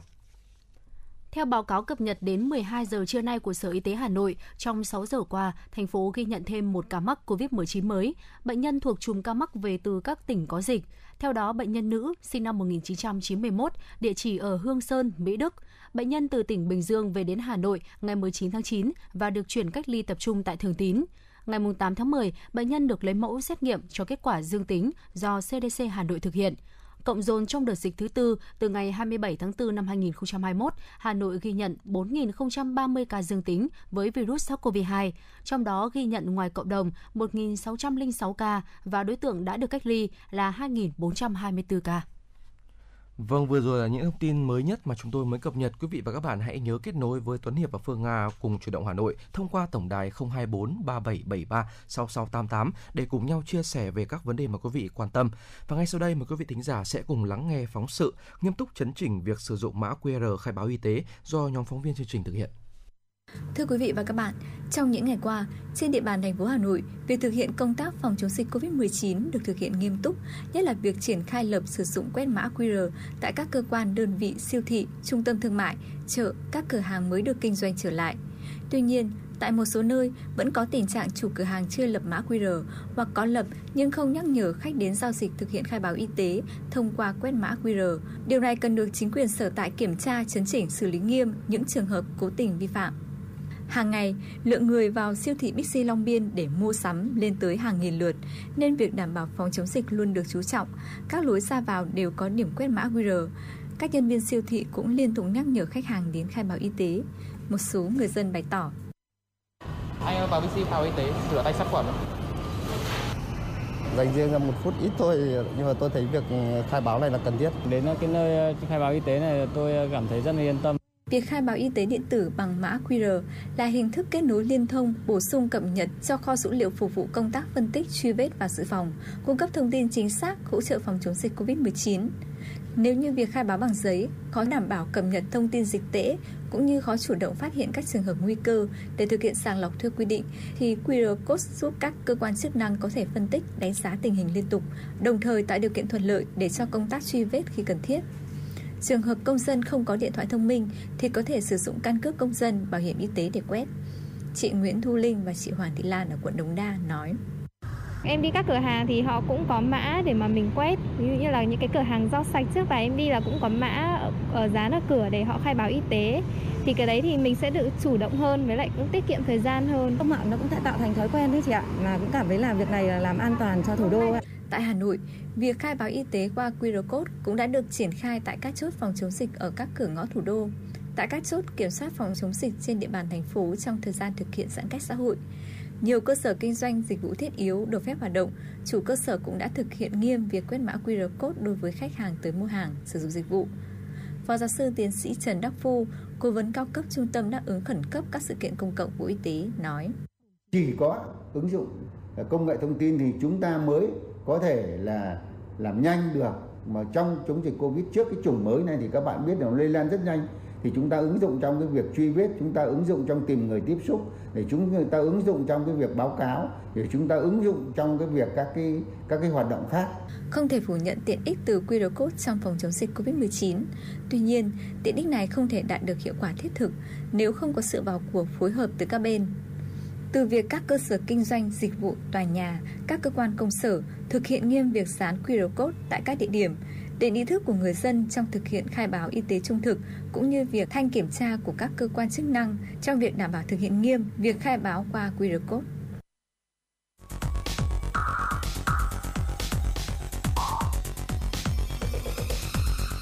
Và các bạn đang theo dõi kênh FM 96 MHz của đài phát thanh truyền hình Hà Nội. Hãy giữ sóng và tương tác với chúng tôi theo số điện thoại 024 3773 6688. FM 96 đồng hành trên mọi nẻo đường. đường. Thưa quý vị và các bạn, trong khi dịch bệnh COVID-19 đang diễn biến phức tạp thì tình hình dịch sốt xuất huyết cũng đang bùng phát tại một số xã của huyện Hoài Đức. Trong những tháng mùa mưa này là điều kiện thuận lợi cho mũi sinh sôi và phát triển và bùng phát dịch sốt xuất huyết. Nhiệm vụ nặng nề, trách nhiệm cao, Trung tâm Y tế huyện Hoài Đức đang song hành hai nhiệm vụ chống dịch, vừa kiểm soát dịch COVID-19, vừa chủ động các hoạt động phun hóa chất, diệt loang quang, bọ gậy để khống chế dịch sốt xuất huyết bùng phát trên địa bàn. Sau đây, kính mời quý thính giả lắng nghe phóng sự do phóng viên chúng tôi phản ánh. Huyện Hoài Đức chủ động phòng dịch sốt xuất huyết. Kính thưa quý vị và các bạn, trong khi dịch bệnh COVID-19 đang diễn biến phức tạp thì tình hình dịch sốt xuất huyết cũng đang bùng phát tại một số xã trên địa bàn huyện Hoài Đức. Trong những tháng mùa mưa này cũng chính là điều kiện thuận lợi để mũi sinh sôi và phát triển. Nhiệm vụ nặng nề, trách nhiệm cao, Trung tâm Y tế huyện Hoài Đức đang song hành hai nhiệm vụ, đó là vừa phòng chống dịch bệnh COVID-19, vừa chủ động các hoạt động phun hóa chất diệt loang quang, bọ gậy để khống chế dịch sốt xuất huyết bùng phát trên địa bàn huyện. Xã Dương Liễu khi mà dịch Covid-19 đang diễn biến phức tạp thì trong thời gian này trên địa bàn xã cũng là địa điểm bùng phát dịch sốt xuất huyết. Bởi vậy cùng với nhiệm vụ chống dịch Covid-19, Trung tâm Y tế xã Dương Liễu cũng phải thành lập lực lượng xung kích tình nguyện quan tâm tuyên truyền vệ sinh môi trường, diệt loang quang, bọ gậy, xử lý các địa điểm ao tù nước động để ngăn ngừa mũi vằn sinh sôi nảy nở đồng thời khuyến cáo nhân dân trên hệ thống truyền thanh của xã về những biện pháp phòng chống dịch sốt xuất huyết để nhân dân cùng biết, chủ động phòng tránh cho bản thân và gia đình. Bà Bá Thị Hồng, trạm trưởng trạm y tế xã Dương Liễu, huyện Hoài Đức chia sẻ. Thì năm nay thì là theo quy luật phát triển bệnh dịch thì sẽ có nguy cơ bùng phát trở lại rất là lớn. Năm 2017 thì cũng đã làm rất là nặng và năm nay thì xã chúng tôi cũng xác định cái tinh thần như vậy và đã chủ động tham mưu cho ban chỉ đạo phòng chống dịch của xã Dương Liễu thành kiện toàn lại toàn bộ lực lượng của tổ xung kích diệt bỏ gậy như mọi khi tức là mỗi một đội mỗi một tổ là chúng tôi phụ trách cho phụ trách là 50 hộ gia đình thế và thường xuyên là tuyên truyền các hộ gia đình này thực hiện diệt bọ gậy để phòng chống dịch sốt xuất huyết. Và cái công tác tuyên truyền thì chúng tôi cũng đẩy mạnh công tác tuyên truyền trên hệ thống loa đài truyền thanh cũng như hệ thống zalo của những cái tổ tuyên truyền đến tận người dân. Đặc biệt là cái đối tượng là những phụ nữ là người làm công tác diệt bọ gậy chủ yếu trong gia đình. Thế và cái việc à, phun thuốc ở một số ca bệnh, một số ổ dịch thì chúng tôi cũng kịp thời kiểm soát báo cáo trung tâm y tế để phối hợp về phun thuốc dập dịch. Thì đến thời điểm này thì à, chúng tôi, địa bàn xã Dương Liễu thì tương đối an toàn. Nhưng mà xác định là dịch trong khoảng thời gian từ tháng 9 đến tháng 11 của địa phương có nguy cơ bùng phát rất cao theo cái quy luật phát triển của mũi. Cho nên chúng tôi xác định tinh thần chủ động về cái việc này và diệt bọ gậy là cái biện pháp hữu hiệu để không có mũi. Từ đó thì không phải phun thuốc. Nó là cái biện pháp hiệu quả nhất để phòng chống cái dịch sốt xuất huyết thì chúng tôi tích cực tuyên truyền và giám sát giám sát tổ covid cộng đồng, giám sát những cái hoạt động mà nó liên quan đến cái việc là diệt bọ gậy không đảm bảo để chúng tôi kịp thời chấn chỉnh thế và đưa ra cái biện pháp tuyên truyền cho nhân dân với hiệu quả cao nhất. Trong những tháng mùa mưa này là cao điểm của dịch sốt xuất huyết. Hiện nay trên địa bàn huyện Hoài Đức đã xuất hiện 5 ổ dịch sốt xuất huyết với 37 ca mắc. Dù đang tập trung phòng chống dịch bệnh COVID-19, nhưng huyện Hoài Đức vẫn quan tâm công tác vệ sinh môi trường, phòng chống sốt xuất huyết. Với phương châm coi công tác phòng chống dịch bệnh là nhiệm vụ trọng tâm, Ủy ban dân huyện Hoài Đức đã chỉ đạo triển khai khẩn trương, quyết liệt, đồng bộ nhiều biện pháp phòng chống dịch ngay từ đầu năm, như ban hành kế hoạch phòng chống dịch bệnh của Ủy ban dân huyện, công văn chỉ đạo các xã thị trấn, cơ quan đơn vị chủ động triển khai kế hoạch hoạt động phòng chống dịch thành lập tổ xung kích diệt loang quang bọ gậy và hỗ trợ phòng chống dịch cho các địa phương trọng điểm và tổ chức các đợt chiến dịch vệ sinh môi trường, diệt bọ gậy, loang quang, chiến dịch phun hóa chất diệt muỗi chủ động tại các xã thị trấn. Bà Nguyễn Thị Hòa, trạm trưởng trạm y tế xã Sơn Đồng, huyện Hoài Đức cho hay. Xã Sơn Đồng chúng tôi thì ờ, cũng là rất là khó khăn so với các ờ, xã trong huyện Hoài Đức ờ, vì đã vài vài năm nay rồi thì Sơn Đồng chúng tôi là cũng là một, một xã điểm Ờ, là bệnh nhân sốt xuất huyết là cũng cũng cũng khá cao. Ngay từ đầu năm chúng ta đã xây dựng kế hoạch báo cáo ờ, tham gia với ủy ban nhân xã xây dựng kế hoạch công tác phòng chống dịch sốt xuất huyết. Và cũng rất khó khăn với dịp ờ, năm nay của năm 2021 này là cái dịch Covid là diễn biến rất là phức tạp. Thì cũng khó khăn cho công tác chúng tôi. Và bây giờ chúng tôi chỉ nói chung là chỉ có về công tác tuyên truyền. Và vừa một giãn cách xã hội này thì dịch xã Xuân Đồng của tôi là xuất huyết là hiện tại cũng ra đang phức tạp, khá phức tạp hiện tại ở ba thôn chúng tôi đã có bệnh nhân xuất huyết là khá cao. Và chúng tôi cũng đã tuyên truyền về công tác vệ sinh môi trường đến từng hộ gia đình à, từng bị ờ, xung kích ờ, diệt bọ gậy. Nhưng mà hiện tại chúng tôi đã tuyên truyền người dân tự ừ, vệ sinh môi trường và chúng tôi sau sau khi tuyên truyền chúng tôi đã đi giám sát và báo cáo lên trung tâm y tế chúng tôi để có kế hoạch phun phun diệt mũi để phòng chống dịch xuất huyết. Về hiện tại thì Ờ, chúng tôi cũng ờ, đã được ờ, ủy ban trung tâm y tế rất là quan tâm tạo điều kiện để về công tác phòng chống dịch xuất huyết, nhất là đi phun khử khuẩn bằng cái công suất lớn tại trên toàn xã. Và các và hiện tại đang một thôn đã, chúng tôi đã phun hoàn toàn xong được hai đợt và cái tỷ lệ bệnh nhân cũng đã giảm khá cao. Và hiện tại cũng còn một, hai, ba thôn cũng đã còn khá, cũng khá khá nhiều bệnh nhân xuất huyết thì cái đặc tình đặc đặc, thù của xã Sông Rồng chúng tôi là do làng nghề. Về làng nghề uh, thờ tạc tượng đấy ạ. Thì cái uh, nhiều cái um, vật vật liệu vật dụng họ họ để làm đồ rất là nhiều cái, cái có thể cái là một cái nguy cơ uh, cho mỗi sinh trưởng và phát triển. Uh, nên chúng tôi cái công tác thứ nhất là tuyên truyền À, như người dân một số người dân cũng rất là có ý thức nhưng một số người dân cũng ý thức chưa cao về công tác phòng chống dịch xuất huyết. À, đối với cái dịch xen lẫn với cô dịch covid ấy, thì và vào dịch sốt xuất huyết, thì chúng tôi thấy là hai cái dịch này cũng rất là quan trọng và cũng ờ, nguy hiểm tính mạng. Thế nên chúng tôi thứ nhất là rất là sự quan được rất là mong, kính mong ờ, các cấp, các ngành quan tâm hơn nữa về công tác phòng chống dịch cho chúng tôi để chúng tôi đảm bảo cái công dịch sốt xuất huyết chúng tôi sẽ không không còn nữa trong đó, Trung tâm Y tế chủ động tham mưu Ủy ban dân huyện Hoài Đức, trạm y tế xã thị trấn tham mưu với Ủy ban dân xã thị trấn những biện pháp thực hiện đảm bảo vệ sinh môi trường, phòng chống dịch bệnh sốt xuất huyết và một số dịch bệnh khác trên địa bàn. Đồng thời chủ trì phối hợp với các ban ngành đoàn thể của địa phương để triển khai những hoạt động tổng vệ sinh môi trường và các biện pháp phòng chống dịch chủ động hiệu quả. Phòng Giáo dục và Đào tạo chỉ đạo các trường học trên địa bàn đưa nội dung vệ sinh môi trường, phòng chống dịch bệnh sốt xuất huyết cũng như các dịch bệnh khác vào chương trình sinh hoạt của các trường, để mạnh tuyên truyền cho giáo viên và học sinh, qua đó các em về tuyên truyền cho gia đình và cộng đồng tự thực hiện vệ sinh môi trường cũng như các biện pháp diệt loang quang bọ gậy, phòng chống muỗi truyền bệnh.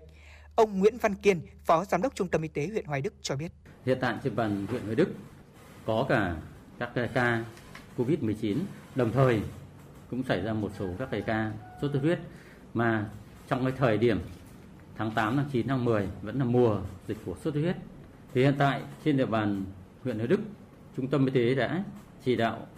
đến 20 xã thị trấn, đồng thời đặc biệt là các xã có các ca sốt xuất huyết. Chúng tôi đã kịp thời chỉ đạo các xã thị trấn, các tổ xung kích của các xã thị trấn thực hiện tốt công tác diệt loang quăng, diệt bọ gậy, đồng thời tổ chức phun hóa chất diệt mũi ở tại các khu vực có ca xuất huyết, đồng thời tăng cường các tuyên truyền để nhân dân trong giai đoạn thực hiện cách ly cũng đảm bảo cái việc diệt long quăng, diệt bọ gậy tại các hộ gia đình. Ngoài ra, Trung tâm Văn hóa Thông tin và Thể thao huyện phối hợp với ngành y tế chỉ đạo các trạm y tế, đài truyền thanh các xã tăng cường tuyên truyền về vệ sinh môi trường, phòng chống bệnh sốt xuất huyết cho người dân, tự theo dõi sức khỏe của bản thân, gia đình theo hướng dẫn của ngành y tế, biết và phát hiện sớm khi mắc bệnh để được khám bệnh điều trị kịp thời. Ủy ban dân các xã thị trấn coi công tác phòng chống dịch bệnh là nhiệm vụ chính trị hàng đầu, chỉ đạo các ban ngành đoàn thể, trạm y tế triển khai tích cực các biện pháp vệ sinh môi trường, phòng chống dịch bệnh chủ động. Thời điểm này, để nâng cao hiệu quả công tác phòng chống dịch sốt xuất huyết thì yếu tố quyết định thành công chính là sự tự giác tham gia vệ sinh môi trường, diệt loang quang bọ gậy, phòng chống mũi truyền bệnh của từng hộ gia đình và cả cộng đồng xã hội. Đối với nhân dân, vì sức khỏe của chính mình, gia đình và cộng đồng, mỗi người mỗi gia đình hàng ngày, hàng tuần cần thực hiện các hoạt động vệ sinh môi trường, phòng chống dịch bệnh, nhất là các biện pháp tiêu diệt loang quang, bọ gậy, diệt mũi. Không có loang quang, bọ gậy, không có mũi vằn thì không có bệnh sốt xuất huyết. Công tác vệ sinh môi trường, phòng chống dịch bệnh chỉ thành công khi có sự tự giác tham gia và tích cực của mỗi người dân. Vâng thưa quý vị và các bạn, ngay bây giờ chúng ta sẽ cùng quay trở lại với chuyển động Hà Nội chiều cùng các thông tin văn hóa xã hội. Thưa quý vị và các bạn, Tổng Liên đoàn Lao động Việt Nam vừa ban hành quyết định về việc hỗ trợ bữa ăn dinh dưỡng cho đoàn viên, người lao động đang thực hiện một cung đường hai điểm đến của doanh nghiệp tại địa bàn các tỉnh thành phố thực hiện giãn cách theo chỉ thị 15 và chỉ thị 16 của Thủ tướng Chính phủ. Theo đó, đối tượng hưởng là đoàn viên, người lao động đang làm việc tại các doanh nghiệp các doanh nghiệp theo quy định của Luật Doanh nghiệp 2020 có đóng kinh phí công đoàn, thực hiện một cung đường hai điểm đến và được các cơ quan chức năng có thẩm quyền phê duyệt. Hỗ trợ một lần tối đa 1 triệu đồng mỗi người trong thời gian thực hiện hỗ trợ từ ngày 1 đến ngày 31 tháng 10 với mong muốn đồng hành cùng doanh nghiệp khôi phục sản xuất kinh doanh, ổn định đời sống, việc làm của người lao động, giai đoạn thành phố đang dần quay trở lại trạng thái bình thường mới, Liên đoàn Lao động thành phố Hà Nội vừa ra thông báo số 286 về việc thực hiện gói hỗ trợ 10 tỷ đồng cho đoàn viên, người lao động có hoàn cảnh khó khăn bị ảnh hưởng bởi dịch COVID-19. Theo đó sẽ có 20.000 đoàn viên người lao động được trao tặng hỗ trợ mỗi người 500.000 đồng, trong đó có 50% đoàn viên, công nhân lao động tại các công đoàn cơ sở trực thuộc công đoàn các khu công nghiệp và chế xuất Hà Nội, nơi tập trung đông các doanh nghiệp có vốn đầu tư nước ngoài và đông công nhân lao động ngoại tỉnh.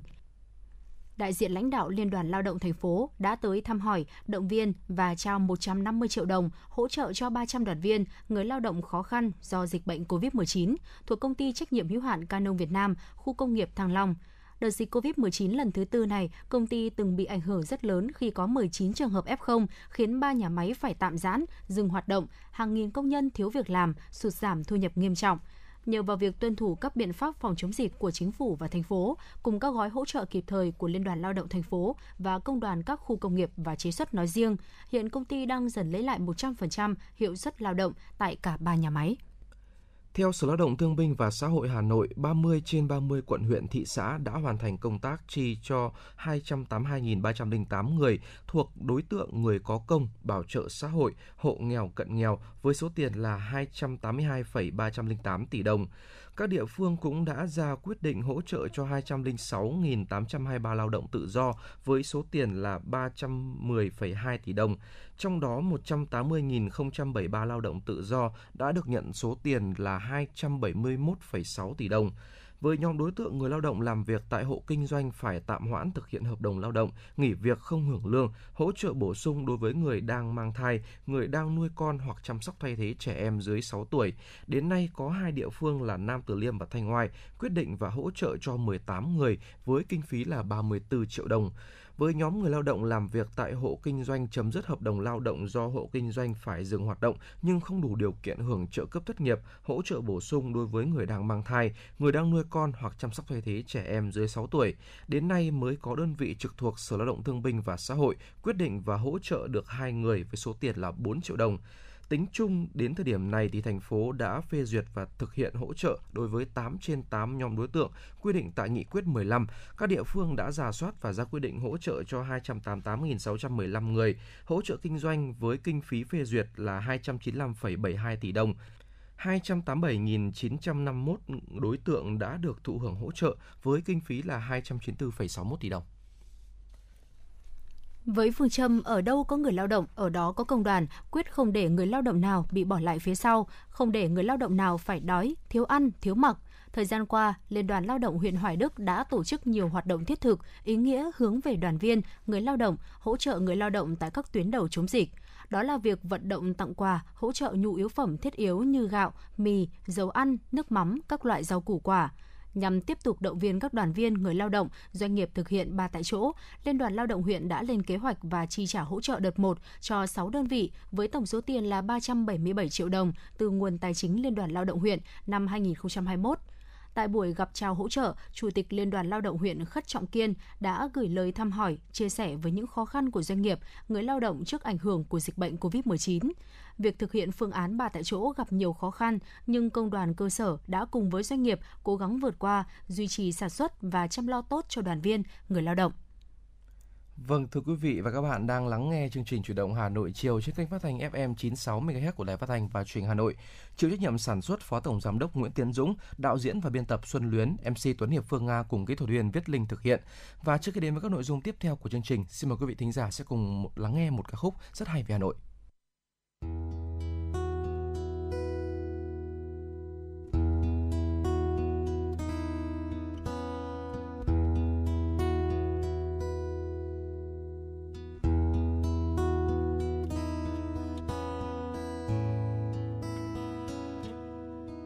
Nội mùa thu, cây cơm nguội vàng, cây bằng lá đỏ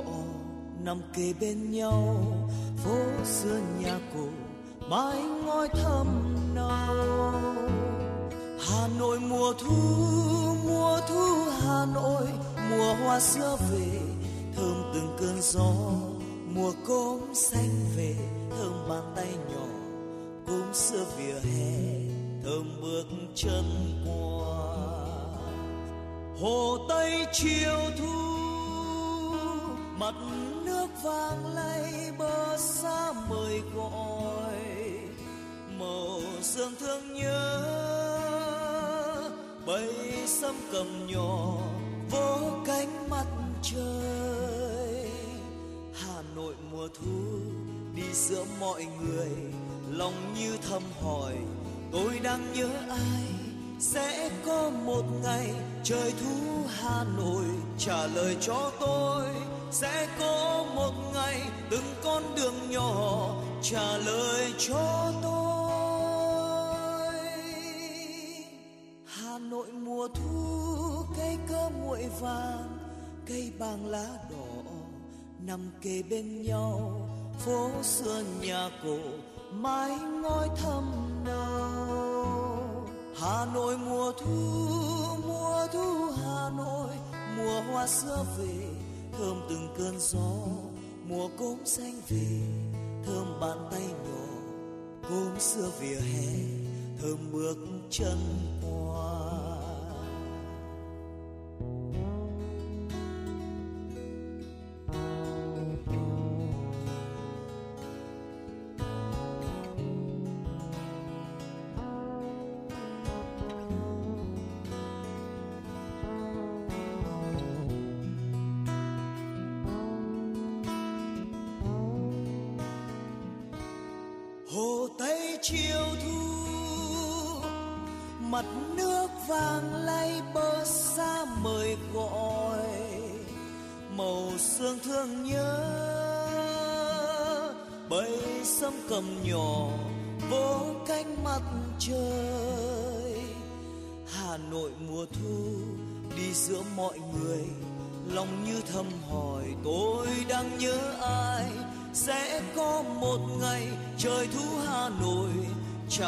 cho tôi sẽ có một ngày từng con đường nhỏ trả lời cho tôi. Hồ tây chiều thu, mặt nước vàng lay bờ xa mời gọi. Màu sương thương nhớ bầy sâm cầm nhỏ vỗ cánh mặt trời. Hà nội mùa thu đi giữa mọi người, lòng như thầm hỏi, tôi đang nhớ ai? Sẽ có một ngày trời thu hà nội, trả lời cho tôi, sẽ có một ngày từng con đường nhỏ, trả lời cho tôi. Hà nội mùa thu mùa thu hà nội. Nhớ đến một người để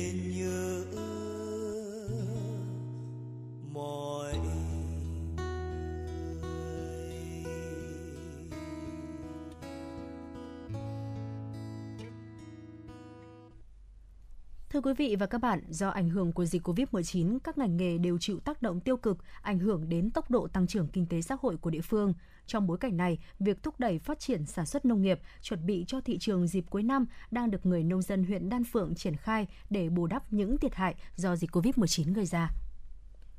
Và giữa ảnh hưởng của dịch COVID-19, việc khuyến khích nông dân thúc đẩy sản xuất sẽ góp phần nâng cao nguồn thu nhập, đảm bảo an sinh xã hội cho nhân dân khi tình hình dịch đang ảnh hưởng tới mọi mặt của nền kinh tế. Và ngay sau đây, kính mời quý vị chúng ta cùng lắng nghe phóng sự huyện Đan Phượng đẩy mạnh phát triển sản xuất nông nghiệp cung ứng cho thị trường cuối năm 2021. Thưa quý vị và các bạn, do ảnh hưởng của dịch COVID-19, các ngành nghề đều chịu tác động tiêu cực ảnh hưởng đến tốc độ tăng trưởng kinh tế xã hội của địa phương.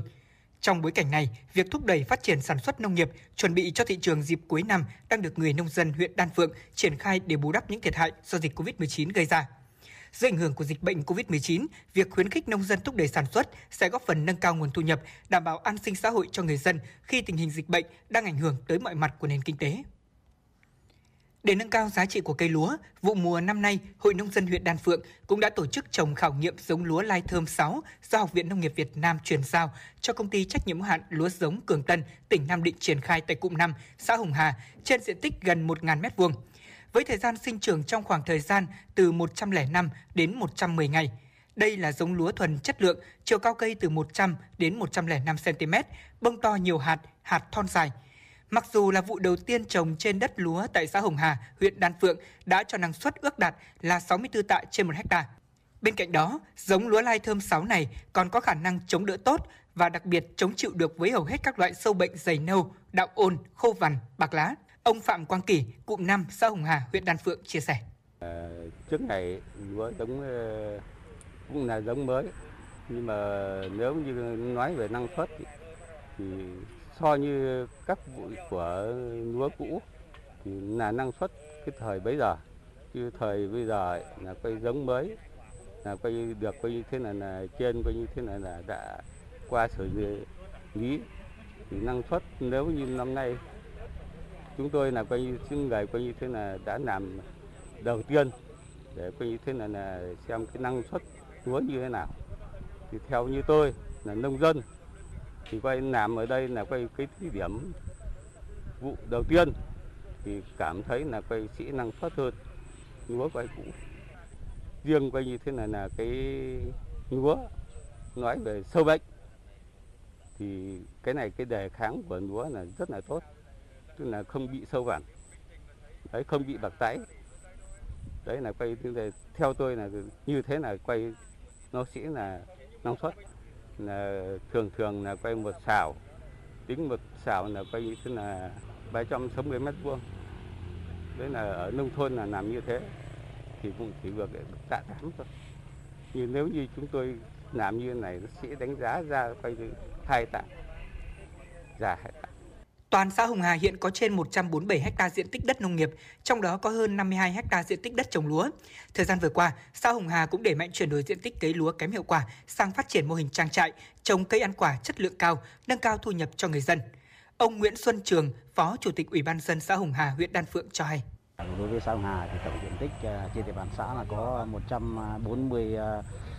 7 à, ha thì sau thực hiện cái à, nghị quyết của Đại hội Đảng bộ nhiệm kỳ à, 2020-2025 thì Hồng Hà đã thực hiện cái việc chuyển đổi đấy, từ đất hai lúa sang coi như thế là các cây có giá trị kinh tế cao. Riêng diện tích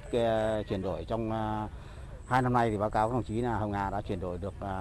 trên 80 ha. Hiện bây giờ là diện tích à, sản xuất nông nghiệp có nghĩa là cây lúa hai vụ là còn 52 ha. Đấy, thì trong cái việc à, thực hiện cái việc chỉ đạo thì à, Đảng ủy xã Hồng Hà đã tập trung chỉ đạo để ủy ban dân xã coi như thế là chỉ đạo là các hộ nông dân xây dựng cái quy hoạch vùng. Thì hiện bây giờ là còn một số cái diện tích lúa là 52 ha. Thì thực hiện sự chỉ đạo của coi như thế là phòng kinh tế rồi coi như thế là huyện An Phượng thì Hồng Hà đã chuyển đổi và thực hiện coi như thế là những cái mô hình cây lúa ờ, có giá trị kinh tế cao ờ, một số các loại giống mới ờ, như CS6, ND đấy, thì coi thế là cho thu nhập à, kinh tế cao. À, để chuẩn bị cho cái à, phục vụ cho cái à, dịp Tết ấy thì à, trên à, địa bàn xã Hồng Hà thì cũng có một số các cây để phục vụ cho Tết. Cái thứ nhất là cái hệ chuối à, tiêu hồng để phục vụ à, bán cho những ngày Tết. Cái thứ hai là đào và quất cảnh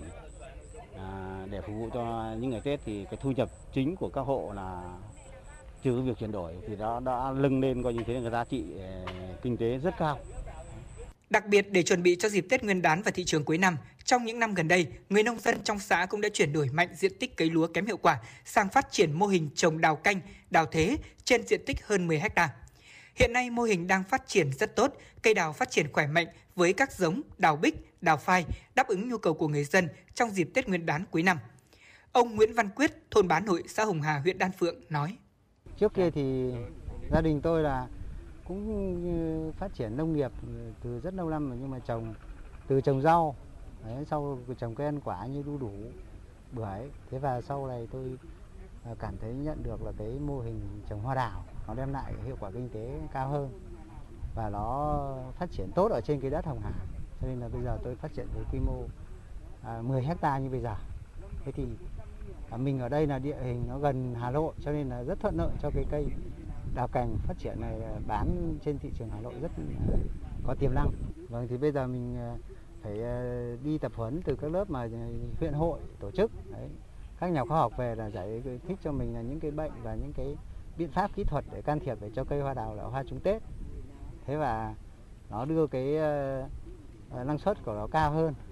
và so với các cây khác như là trồng rau hoặc là trồng cây ăn quả thì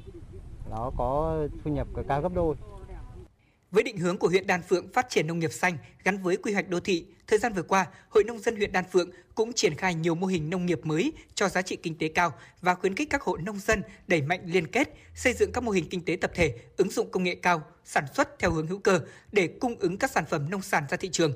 Thực tế cũng đã chứng minh thời gian giãn cách xã hội vừa qua, khi mà phần lớn nông sản không tiêu thụ được thì những sản phẩm nông sản hữu cơ ứng dụng công nghệ cao có thương hiệu vẫn được thu gom, lưu thông tiêu thụ, đáp ứng tốt nhu cầu tiêu dùng của người dân nội thành Hà Nội. Ông Thiều Văn Son, Chủ tịch Hội nông dân huyện Đan Phượng cho biết. Ờ, thực hiện cái nghị quyết 03 của huyện ủy Đan Phượng về phát triển kinh tế xã hội năm 2021 ờ, Mặc dù đại dịch Covid như thế nhưng mà trong cái thời gian giãn cách thì chúng tôi vẫn tập trung cho bà con chủ động trong cái việc chăm sóc cây trồng về giãn cách cho nên là không thể nào mà ai ở nhà đấy. Cho nên là sau khi hết giãn cách là thực hiện theo cái 22 của ủy ban huyện đấy thì huyện có cái kế hoạch ừ, 27 để tập trung cho cái tái cơ cấu nông nghiệp để phát triển cái, cái các cái vùng cây nông nghiệp mà, mà cây ngắn ngày cây rau. Thế rồi chăm sóc những cái cây ăn quả. Thì bà con chúng tôi nói chung là chúng tôi chuyển đổi vẫn tập trung cho chuyển đổi để đảm bảo cái hàng cung ứng cho thị trường trong huyện và ngoài thành phố Hà Nội. Đặc biệt là chúng tôi xây dựng những cái củng cố xây dựng các chi tổ hội nghề nghiệp. Ờ, từ đầu năm đến nay đối với nông dân chúng tôi thì làm xây dựng các mô hình phát triển kinh tế. Chúng tôi dựng nhiều mô hình lắm. Mô hình ờ, kim ngân hoa của của xã Phương Đình 1,8 ha thì hiện nay rất tốt. Rồi mô hình ờ, trồng lúa, rồi mô hình trồng rau hữu cơ của công nghệ cao. Nói chúng tôi tập trung cho cái theo cái, cái nông nghiệp hữu cơ công nghệ cao và cái trụ cột chính là an toàn vệ sinh an toàn thực phẩm. Giữa mùa dịch, sản xuất nông nghiệp vẫn là trụ đỡ cho nền kinh tế, đảm bảo an sinh xã hội cho người dân. Từ nay đến cuối năm, thời gian không còn nhiều, việc tập trung sản xuất các mặt hàng nông sản đáp ứng tốt nhu cầu thị hiếu tiêu dùng của người dân dịp cuối năm sẽ là cứu cánh cho nền nông nghiệp để giảm thiểu tác động tiêu cực của dịch Covid-19 lên đời sống của nhân dân. Đồng thời, qua việc vận động nhân dân thúc đẩy sản xuất nông nghiệp cũng đã góp phần nâng cao vai trò của tổ chức hội, gắn kết đồng hành cùng nông dân trong việc thúc đẩy phát triển sản xuất nông nghiệp, thúc đẩy kinh tế xã hội của địa phương phát triển giữa mùa dịch.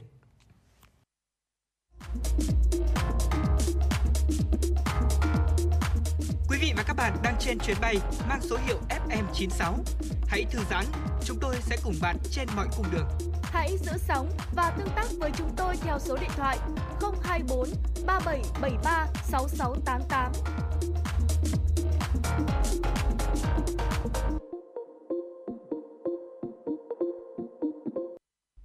Thưa quý vị và các bạn, để hưởng ứng chương trình Sóng và máy tính cho em, Hội Liên hiệp Phụ nữ Hà Nội đã tổ chức hội nghị triển khai chương trình đồng hành cùng con, trao máy tính và các phần quà hỗ trợ cho các con em trong học tập trực tuyến trước tác động của dịch COVID-19, qua đó thể hiện tình cảm và trách nhiệm của tổ chức hội phụ nữ và cán bộ hội viên phụ nữ trong bảo vệ, chăm sóc và giáo dục cho trẻ em. Thực tế trong xã hội còn rất nhiều những hoàn cảnh số phận éo le, nhưng các em đã biết vươn lên, nỗ lực không ngừng để trở thành học sinh ngoan, trò giỏi. Khi dịch bệnh đang diễn biến khó lường, các em phải học trực tuyến thì sự hỗ trợ trang thiết bị máy tính, điện thoại thông minh sẽ hỗ trợ cho các em nắm bắt bài giảng của thầy cô giáo theo kịp chương trình học tập trên lớp để dù dịch bệnh cũng không làm gián đoạn việc học tập của các em. Vốn là hộ cận nghèo, mẹ bị tai nạn lao động mất sức lao động khiến hoàn cảnh gia đình gặp nhiều khó khăn – Nhất là khi dịch bệnh COVID-19 xảy ra, cả ba anh em đều phải học trực tuyến, nhưng nhà nghèo không có điều kiện mua máy tính, điện thoại thông minh để các em học hành, nên thường xuyên phải nhờ máy và điện thoại của hàng xóm để các em học tập. Này có món quà là chiếc máy tính, với em Nguyễn Trung Kiên, học sinh lớp 9A, trường Trung học cơ sở Phú Cường, huyện Ba Vì. Đây cũng chính là niềm mơ ước, là niềm vui bất ngờ để giúp em theo học cùng chúng bạn. Nhà cháu thì có ba anh em thì một có một máy thì học thay nhau thì nếu mà trùng lịch thì phải một em thì phải đi học nhờ. Thì nếu mà thành phố hỗ trợ cái máy tính này thì gia đình em cảm thấy rất vui. Là giúp ừ, à, à, đỡ có đi học nhờ. Và wifi thì nhà cháu đi bắt là nên kiến nghị là có một cục wifi để à, đỡ học ao lao vào và giúp học tập tốt hơn ạ. Dưới ảnh hưởng của dịch Covid-19 khiến gia đình người lao động nghèo gặp rất nhiều khó khăn. Trong khi các em phải học trực tuyến tại nhà thì nhiều gia đình cũng không có điều kiện để mua sắm trang thiết bị cho các con em học tập trực tuyến tại nhà. Thế nên sự chung tay hỗ trợ kịp thời trao máy tính và những thiết bị điện thoại di động thông minh, trang bị wifi cho các em có điều kiện theo học cùng chúng bạn cũng đã được các cấp chính quyền, Hội Liên hiệp Phụ nữ thành phố đặc biệt quan tâm và triển khai thực hiện. Bà Đặng Thị Kim Tuyến, Phó phòng Giáo dục Đào tạo huyện Ba Vì cho hay. Hôm nay thì chúng tôi cũng cảm thấy là rất là xúc động và cũng rất là trân trọng những tình cảm của Hội Liên hiệp Phụ nữ thành phố Hà Nội dành cho huyện Ba Vì. Thì cũng ờ, đối với huyện Ba Vì thì đến thời điểm hiện tại thì hiện giờ chúng tôi cũng còn khoảng là ờ, hơn 400 gia đình học sinh thuộc diện hộ nghèo và hộ cận nghèo là các em là thuộc diện gia đình đông con còn thiếu thiết bị học và trong thời gian tới cũng rất là mong muốn À, các cấp hội đặc biệt là hội liên hiệp thành phố phụ nữ thành phố Hà Nội cũng tiếp tục quan tâm à, giúp đỡ ủng hộ cho Ba Vì để chia sẻ những khó khăn với Ba Vì trong cái giai đoạn học tập trực tuyến như thế này. À, trong thời gian dạy học dạy học trực tuyến ngay từ đầu năm học thì năm nay thì à, ngành giáo dục Hà Nội cũng như là giáo dục Ba Vì nói riêng là phải học trực tuyến ngay từ đầu năm học. Thì đối với các em có hoàn cảnh khó khăn thì Ba Vì chúng tôi cũng đã vào cuộc rất là sớm À, huy động các cấp các ngành báo cáo ờ, lãnh đạo huyện ờ, triển khai thì toàn bộ hệ thống chính trị của Ba Vì đã vào cuộc. Và ngay từ từ đầu năm đến giờ chúng tôi cũng ủng hộ được ừ, khoảng độ hơn 200 à, thiết bị dạy học trực tuyến, học trực tuyến cho các con. Và đến thời điểm này thì gần như là các con mà có à, thiếu thiết bị, hoàn toàn thiếu thiết bị dạy học diện nghèo đã được phủ kín. Còn tiếp theo đây là là những cái diện mà các em còn thiếu thiết bị là những gia đình đông con còn khó khăn và học phải học chung thiết bị phải học nhờ thì chúng tôi sẽ tiếp tục ừ, huy động các cấp các ngành để vào cuộc à, ủng hộ cho cái chia sẻ cho những khó khăn của đối tượng Ba Vì. Thế còn à, đối với cái việc hỗ trợ thì chúng tôi cũng đã liên kết với các đơn vị như là VNPT và Viettel cũng có những cái hỗ trợ nâng cấp đường truyền à, cho cái hệ thống đường mạng của Ba Vì. Trong những ngày này, trẻ em trên địa bàn thành phố cùng cả nước đã bước vào năm học mới. Trước tình hình dịch bệnh COVID-19 diễn biến phức tạp, các em phải học tập trực tuyến, thế nhưng vẫn còn một số học sinh thuộc gia đình khó khăn, chưa có hoặc là thiếu phương tiện, thiết bị để học tập.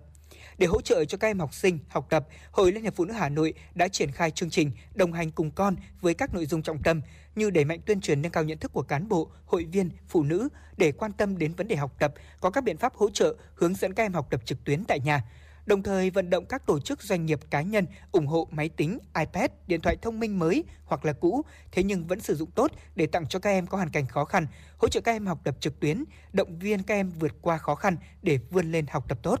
Bà Nguyễn Thị Hồng Liên, Giám đốc chi nhánh Việt Tiên Banh Nam Thăng Long nói: Thông qua chương trình đồng hành của con của Hội Liên hiệp Phụ nữ thành phố Hà Nội, chúng tôi được biết đến các em có hoàn cảnh khó khăn trong thành phố Hà Nội chưa có thiết bị học tập cần được hỗ trợ đọc những hoàn cảnh của các em mà tôi không hỏi không hỏi xót xa và có những hoàn cảnh như của em Nguyễn Minh Tuyến,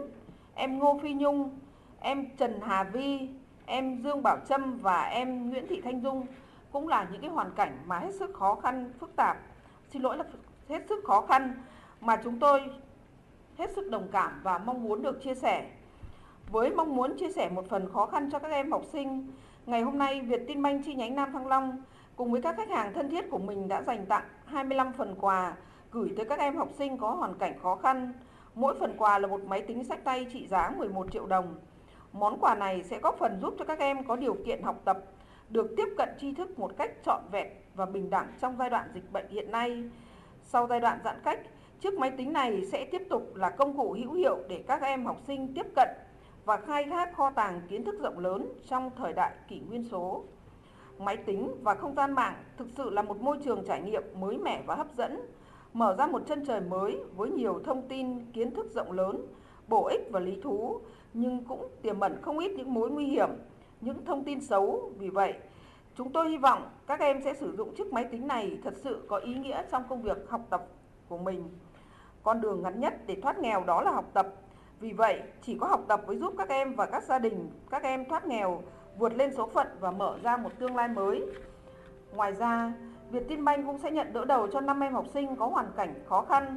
Trợ cấp là 500.000 đồng một tháng trên một em trong khoảng thời gian 60 tháng kể từ tháng 9 năm 2021. Tôi tin rằng với những món quà trao tặng ngày hôm nay của VietinBank chi nhánh Nam Thăng Long sẽ lan tỏa lòng nhân ái của mỗi chúng ta và truyền đi những năng lượng tích cực có ý nghĩa nhân văn đến với cộng đồng để cùng nhau góp phần xây dựng một xã hội tốt đẹp hơn. Tại chương trình, Hội Liên hiệp Phụ nữ Hà Nội và các nhà tài trợ đã trao 28 máy tính cùng các phần quà giá trị trên 300 triệu đồng để hỗ trợ cho các em có hoàn cảnh khó khăn có được những thiết bị học tập trực tuyến tại nhà để dịch bệnh không làm gián đoạn đến việc học của các em. Bà Lê Kim Anh, Chủ tịch Hội Liên hiệp Phụ nữ Hà Nội cho biết. À, Hội Liên hiệp Phụ nữ thành phố ờ, cũng ờ, vừa mới phát động chương trình đồng hành cùng con. Ở chương trình này thì ờ, chúng tôi cũng hướng tới là nâng cao nhận thức cho cán bộ hội viên phụ nữ và đặc biệt là các bậc cha mẹ trong việc quan tâm đến con uh, trong học tập, nhất là trong thời gian do tác động của dịch Covid-19 mà con em chúng ta phải học ờ, trực tuyến tại nhà. Thì cái vấn đề liên quan đến tâm lý trẻ em trong học tập rồi vấn đề hỗ trợ làm sao cho con em học tập có hiệu quả thì đấy là một trong những cái nội dung mà chúng tôi cũng đang rất là tích cực tuyên truyền. Và nội dung thứ hai là hưởng ứng ờ, chương trình sóng và máy tính cho em cho Thủ tướng Chính phủ phát động chúng tôi cũng đang rất là tích cực kêu gọi cái sự ờ, hỗ trợ của các tổ chức cá nhân và cán bộ hội viên phụ nữ trên địa bàn toàn thành phố để có thể có thêm các cái trang thiết bị uh, như là máy tính, iPad để hỗ trợ cho các cháu uh, thuộc gia đình có hoàn cảnh khó khăn. Chúng ta có thêm những cái điều kiện để học tập trực tuyến. Và thứ ba thì chúng tôi cũng đang tiếp tục triển khai các cái hoạt động đỡ đầu cho trẻ em có hoàn cảnh khó khăn, trẻ em mồ côi trên địa bàn thành phố để giúp thêm một phần nguồn lực giúp cho các cháu có điều kiện vươn lên học tập tốt. Và chúng tôi cũng đang ờ, chỉ đạo các cơ sở cũng đang giả soát lại uh, tại các cơ sở đặc biệt là con uh, em của cán bộ hội viên trên địa bàn thành phố có hoàn cảnh khó khăn những gia đình mà bị tác động bởi dịch Covid-19 rồi những trẻ em mồ côi trên địa bàn. Và đây cũng chính là những cái đối tượng mà chúng tôi cũng uh, đang triển khai các hoạt động hỗ trợ. Và các cấp hội thì cũng lan tỏa tới cán bộ hội viên phụ nữ để đóng góp uh, hỗ trợ ủng hộ để cho việc triển khai chương trình được hiệu quả cao. Bên cạnh đó thì cũng ờ, huy động thêm các doanh nghiệp, các nhà tài trợ chung tay ủng hộ để chương trình có hiệu quả cao nhất. Trẻ em là hạnh phúc của gia đình, là tương lai của đất nước. Quan tâm bảo vệ, chăm sóc và giáo dục trẻ em là trách nhiệm của cả hệ thống chính trị, của từng gia đình, nhà trường và toàn xã hội. Trong những năm vừa qua, các cấp hội Liên hiệp Phụ nữ Hà Nội cũng đã nỗ lực triển khai công tác trẻ em thông qua những hoạt động như là tặng quà, trao học bổng, đỡ đầu cho các cháu học sinh vượt khó học giỏi, chương trình giáo dục 5 triệu bà mẹ nuôi dạy con tốt, truyền thông và giám sát việc thực hiện quyền trẻ em, phòng ngừa xâm hại trẻ em, xây dựng thành phố an toàn cho phụ nữ và trẻ em. Trong thời gian tới, các cấp hội phụ nữ Hà Nội sẽ tiếp tục giả soát, vận động các nhà tài trợ để trao quà, hỗ trợ thiết bị học tập cho các em có gia đình hoàn cảnh khó khăn trên địa bàn thành phố để tất cả các em có điều kiện được học hành, phấn đấu vươn lên trong học tập, trở thành con ngoan trò giỏi, không làm gián đoạn việc học hành của các em trong mùa dịch Covid-19. Quý vị và các bạn đang trên chuyến bay mang số hiệu FM96. Hãy thư giãn, chúng tôi sẽ cùng bạn trên mọi cung đường. Hãy giữ sóng và tương tác với chúng tôi theo số điện thoại 024 3773 6688. Cảm ơn quý vị đã dành thời gian lắng nghe chương trình chuyển động Hà Nội và ngay sau đây Tuấn Hiệp cùng Phương Nga sẽ gửi tới quý vị và các bạn những tin tức mà phóng viên Thùy Chi thực hiện. Thưa quý vị, hướng tới kỷ niệm 67 năm ngày giải phóng thủ đô, Bộ biên tập tạp chí Cộng sản phối hợp với Thành ủy, Ủy ban nhân dân thành phố Hà Nội sẽ tổ chức chương trình nghệ thuật Sao độc lập 2021 vào ngày mai ngày 9 tháng 10 tại Nhà hát lớn Hà Nội theo hình thức không khán giả. Chương trình Sao độc lập 2021 gồm 3 chương được dàn dựng công phu thể hiện tinh thần cuột khởi, ý chí quyết tâm của Đảng và nhân dân ta vượt qua mọi khó khăn để kiến thiết xây dựng đất nước ngày càng phồn vinh và giàu mạnh. Ban tổ chức chương trình cho biết trong dịp kỷ niệm 76 năm Cách mạng tháng 8 và Quốc khánh mùng 2 tháng 9 vừa qua, ban tổ chức chương trình Sao độc lập đã chuyển 20 xuất quà cùng lời cảm ơn sâu sắc tới các bà mẹ Việt Nam anh hùng. Chiều qua tại thị xã Sơn Tây, Ủy ban Mặt trận Tổ quốc Việt Nam thành phố Hà Nội tổ chức tiếp nhận và trao tặng máy tính cho học sinh có hoàn cảnh khó khăn. Tại chương trình, Ủy ban Mặt trận Tổ quốc Việt Nam thành phố đã tiếp nhận ủng hộ 25 bộ máy tính từ Hội Thánh Ánh Sáng Thật Hà Nội và trao tặng cho 25 học sinh có hoàn cảnh khó khăn thuộc các huyện Phúc Thọ, Quốc Oai, Ba Vì, Thạch Thất và thị xã Sơn Tây. Như vậy đến nay, Mặt trận Tổ quốc Việt Nam các cấp của thành phố đã vận động được hơn 2 tỷ đồng và 4.167 thiết bị học trực tuyến, triển khai hỗ trợ 2.185 máy tính, máy tính bảng, điện thoại thông minh cho học sinh trên địa bàn thành phố. Phát biểu tại chương trình, Phó Chủ tịch Ủy ban Mặt trận Tổ quốc Việt Nam thành phố Nguyễn Sĩ Trường ghi nhận và trân trọng cảm ơn những tình cảm, sự quan tâm, ủng hộ đầy trách nhiệm của Hội Thánh Ánh Sáng Thật Hà Nội Nhân dịp này, Ủy ban Mặt trận Tổ quốc Việt Nam thành phố cũng kêu gọi các cơ quan, đơn vị, tổ chức, doanh nghiệp bằng tình cảm và trách nhiệm của mình tiếp tục quan tâm, ủng hộ chương trình Sóng và máy tính cho em của thành phố. Thưa quý vị, thành đoàn, Hội đồng đội thành phố Hà Nội cũng đã cùng Đoàn Thanh niên Tổng công ty Điện lực Hà Nội và Đoàn Thanh niên VNPT Hà Nội tiếp tục tổ chức thăm và trao tặng máy tính cho thiếu nhi tại huyện Ba Vì. Tại chương trình, ban tổ chức đã trao tặng 30 máy tính, máy tính bảng, điện thoại thông minh với tổng trị giá 112,5 triệu đồng cho học sinh khó khăn của huyện nhằm hưởng ứng phát động của Thủ tướng Chính phủ trong chương trình Sóng và máy tính cho em và chương trình Cùng em học trực tuyến do Trung ương Đoàn, Hội đồng đội Trung ương phát động. Phó Bí thư Thường trực Thành đoàn, Chủ tịch Hội Liên hiệp Thanh niên Việt Nam thành phố Hà Nội Nguyễn Đức Tiến cho biết, những thiết bị học tập này thể hiện sự quan tâm, chăm lo, sẻ chia, động viên tinh thần của đoàn thanh niên, Hội đồng đội thành phố Hà Nội cũng như ngành điện, điện tử viễn thông thủ đô tới thiếu nhi có hoàn cảnh khó khăn, giúp các em vượt lên hoàn cảnh, nỗ lực học tập, rèn luyện trở thành con ngoan trò giỏi, đội viên tốt, cháu ngoan Bác Hồ, chủ nhân tương lai của đất nước. Hãng hàng không Bamboo Airways thông báo dự kiến bước đầu khôi phục các đường bay kết nối thành phố Hồ Chí Minh với Thanh Hóa, Khánh Hòa, Phú Yên, Bình Định, Phú Quốc kể từ ngày 10 tháng 10 tới. Kế hoạch khai thác sẽ được hãng triển khai sau khi Cục Hàng không Việt Nam chính thức cấp phép, đồng thời tuân thủ nghiêm ngặt các quy định mới nhất về tổ chức vận tải hành khách, bảo đảm thích ứng an toàn, linh hoạt, kiểm soát hiệu quả dịch COVID-19. Cũng từ ngày 10 tháng 10, Vietjet dự kiến sẽ khai thác các đường bay kết nối thành phố Hồ Chí Minh với Quy Nhơn, Thanh Hóa, Tuy Hòa, Phú Quốc, Nha Trang với tần suất từ một chuyến khứ hồi một ngày. Các đường bay Thanh Hóa Nha Trang và Thanh Hóa Phú Quốc sẽ được khai thác hai chuyến khứ hồi một tuần. Trước đó, Vietnam Airlines Group dự kiến khôi phục hoạt động vận tải hành khách trên 7 đường bay nội địa từ ngày 10 tháng 10. Các hãng sẽ mở bán vé trên toàn hệ thống ngay khi có sự cho phép của cơ quan chức năng. Cụ thể, Vietnam Airlines và Pacific Airlines dự kiến khôi phục các đường bay hai chiều giữa thành phố Hồ Chí Minh và Thanh Hóa, Nha Trang, Tuy Hòa, Quy Nhơn, Phú Quốc với tần suất mỗi hãng một chuyến một ngày. Vietnam Airlines cũng mở lại đường bay hai chiều giữa thành phố Hồ Chí Minh và Huế với tần suất một chuyến một tuần, đường bay một chiều từ Vinh đến thành phố Hồ Chí Minh với tần suất hai chuyến một tuần. Đến thời điểm này, đại dịch COVID-19 đang từng bước được khống chế, nhiều địa phương đang nới lỏng biện pháp phòng chống dịch bệnh. Bộ Giao thông Vận tải đã ban hành hướng dẫn tạm thời về tổ chức hoạt động vận tải xe khách. Dù thời gian dự kiến chạy lại các chuyến tàu đã phải lùi từ 1 tháng 10 đến ngày 7 tháng 10, nhưng đến nay các đoàn tàu khách vẫn chưa thể chạy lại. Để đảm bảo an toàn phòng chống dịch, Tổng công ty Đường sắt Việt Nam đã tiến hành vệ sinh khử khuẩn các toa tàu theo đúng quy định, đồng thời bố trí phân công đội ngũ lái tàu và nhân viên phục vụ đã tiêm hai mũi vaccine. Tuy nhiên, hiện việc tổ chức che lại các tuyến tàu khách thì vẫn chưa được thực hiện do 22 địa phương có đường sắt đi qua được Cục Đường sắt Việt Nam gửi văn bản xin ý kiến vẫn chưa có phản hồi.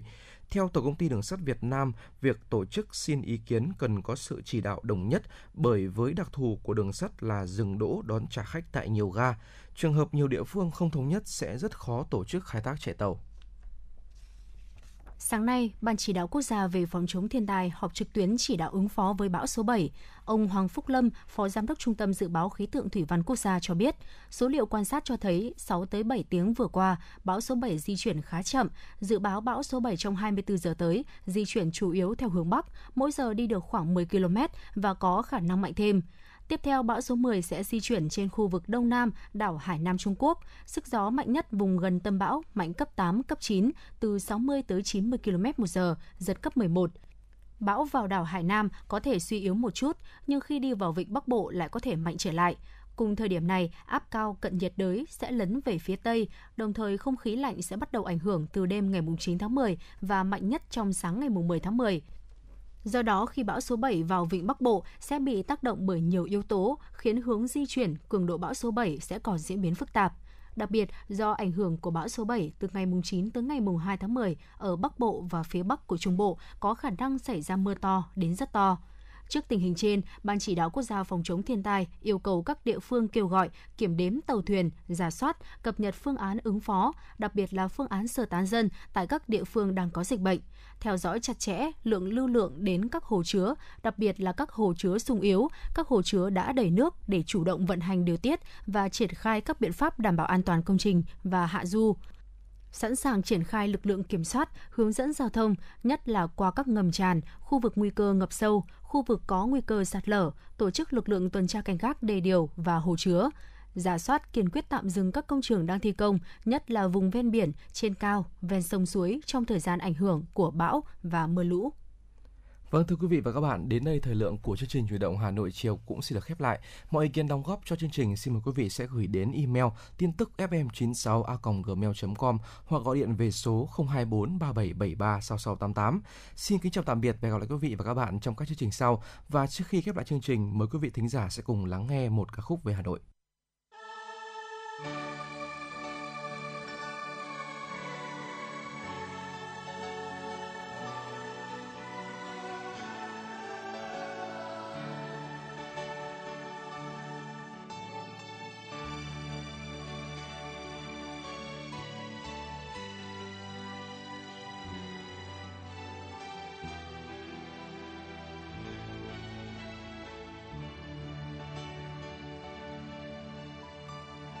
Tôi hát bài ca người ca hà nội, người thủ đô sao xuyên trong trái tim tôi. Hàng cây xanh bao mùa lá đỏ, gió sông hồng dì dào sóng phố. Mùa thu đi qua từng phố nhỏ, ôi hồ gươm như một bài thơ.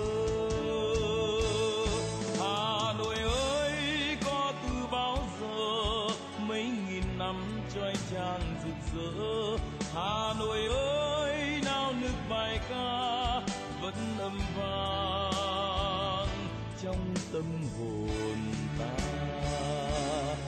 Người Hà Nội hôm nay ra đi, mang theo mình bao nhiêu nỗi nhớ.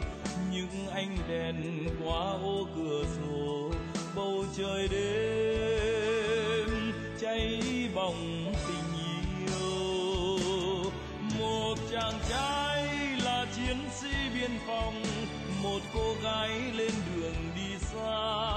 vẫn thủy chung với ca tấm lòng hà nội ơi. Một trái tim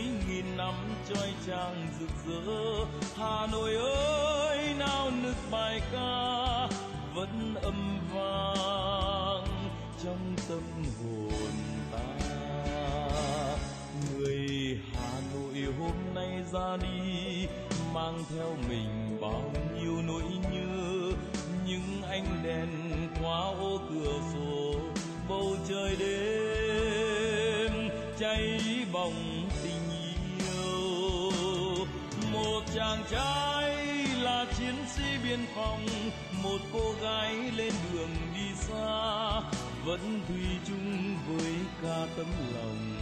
hà nội ơi. Một trái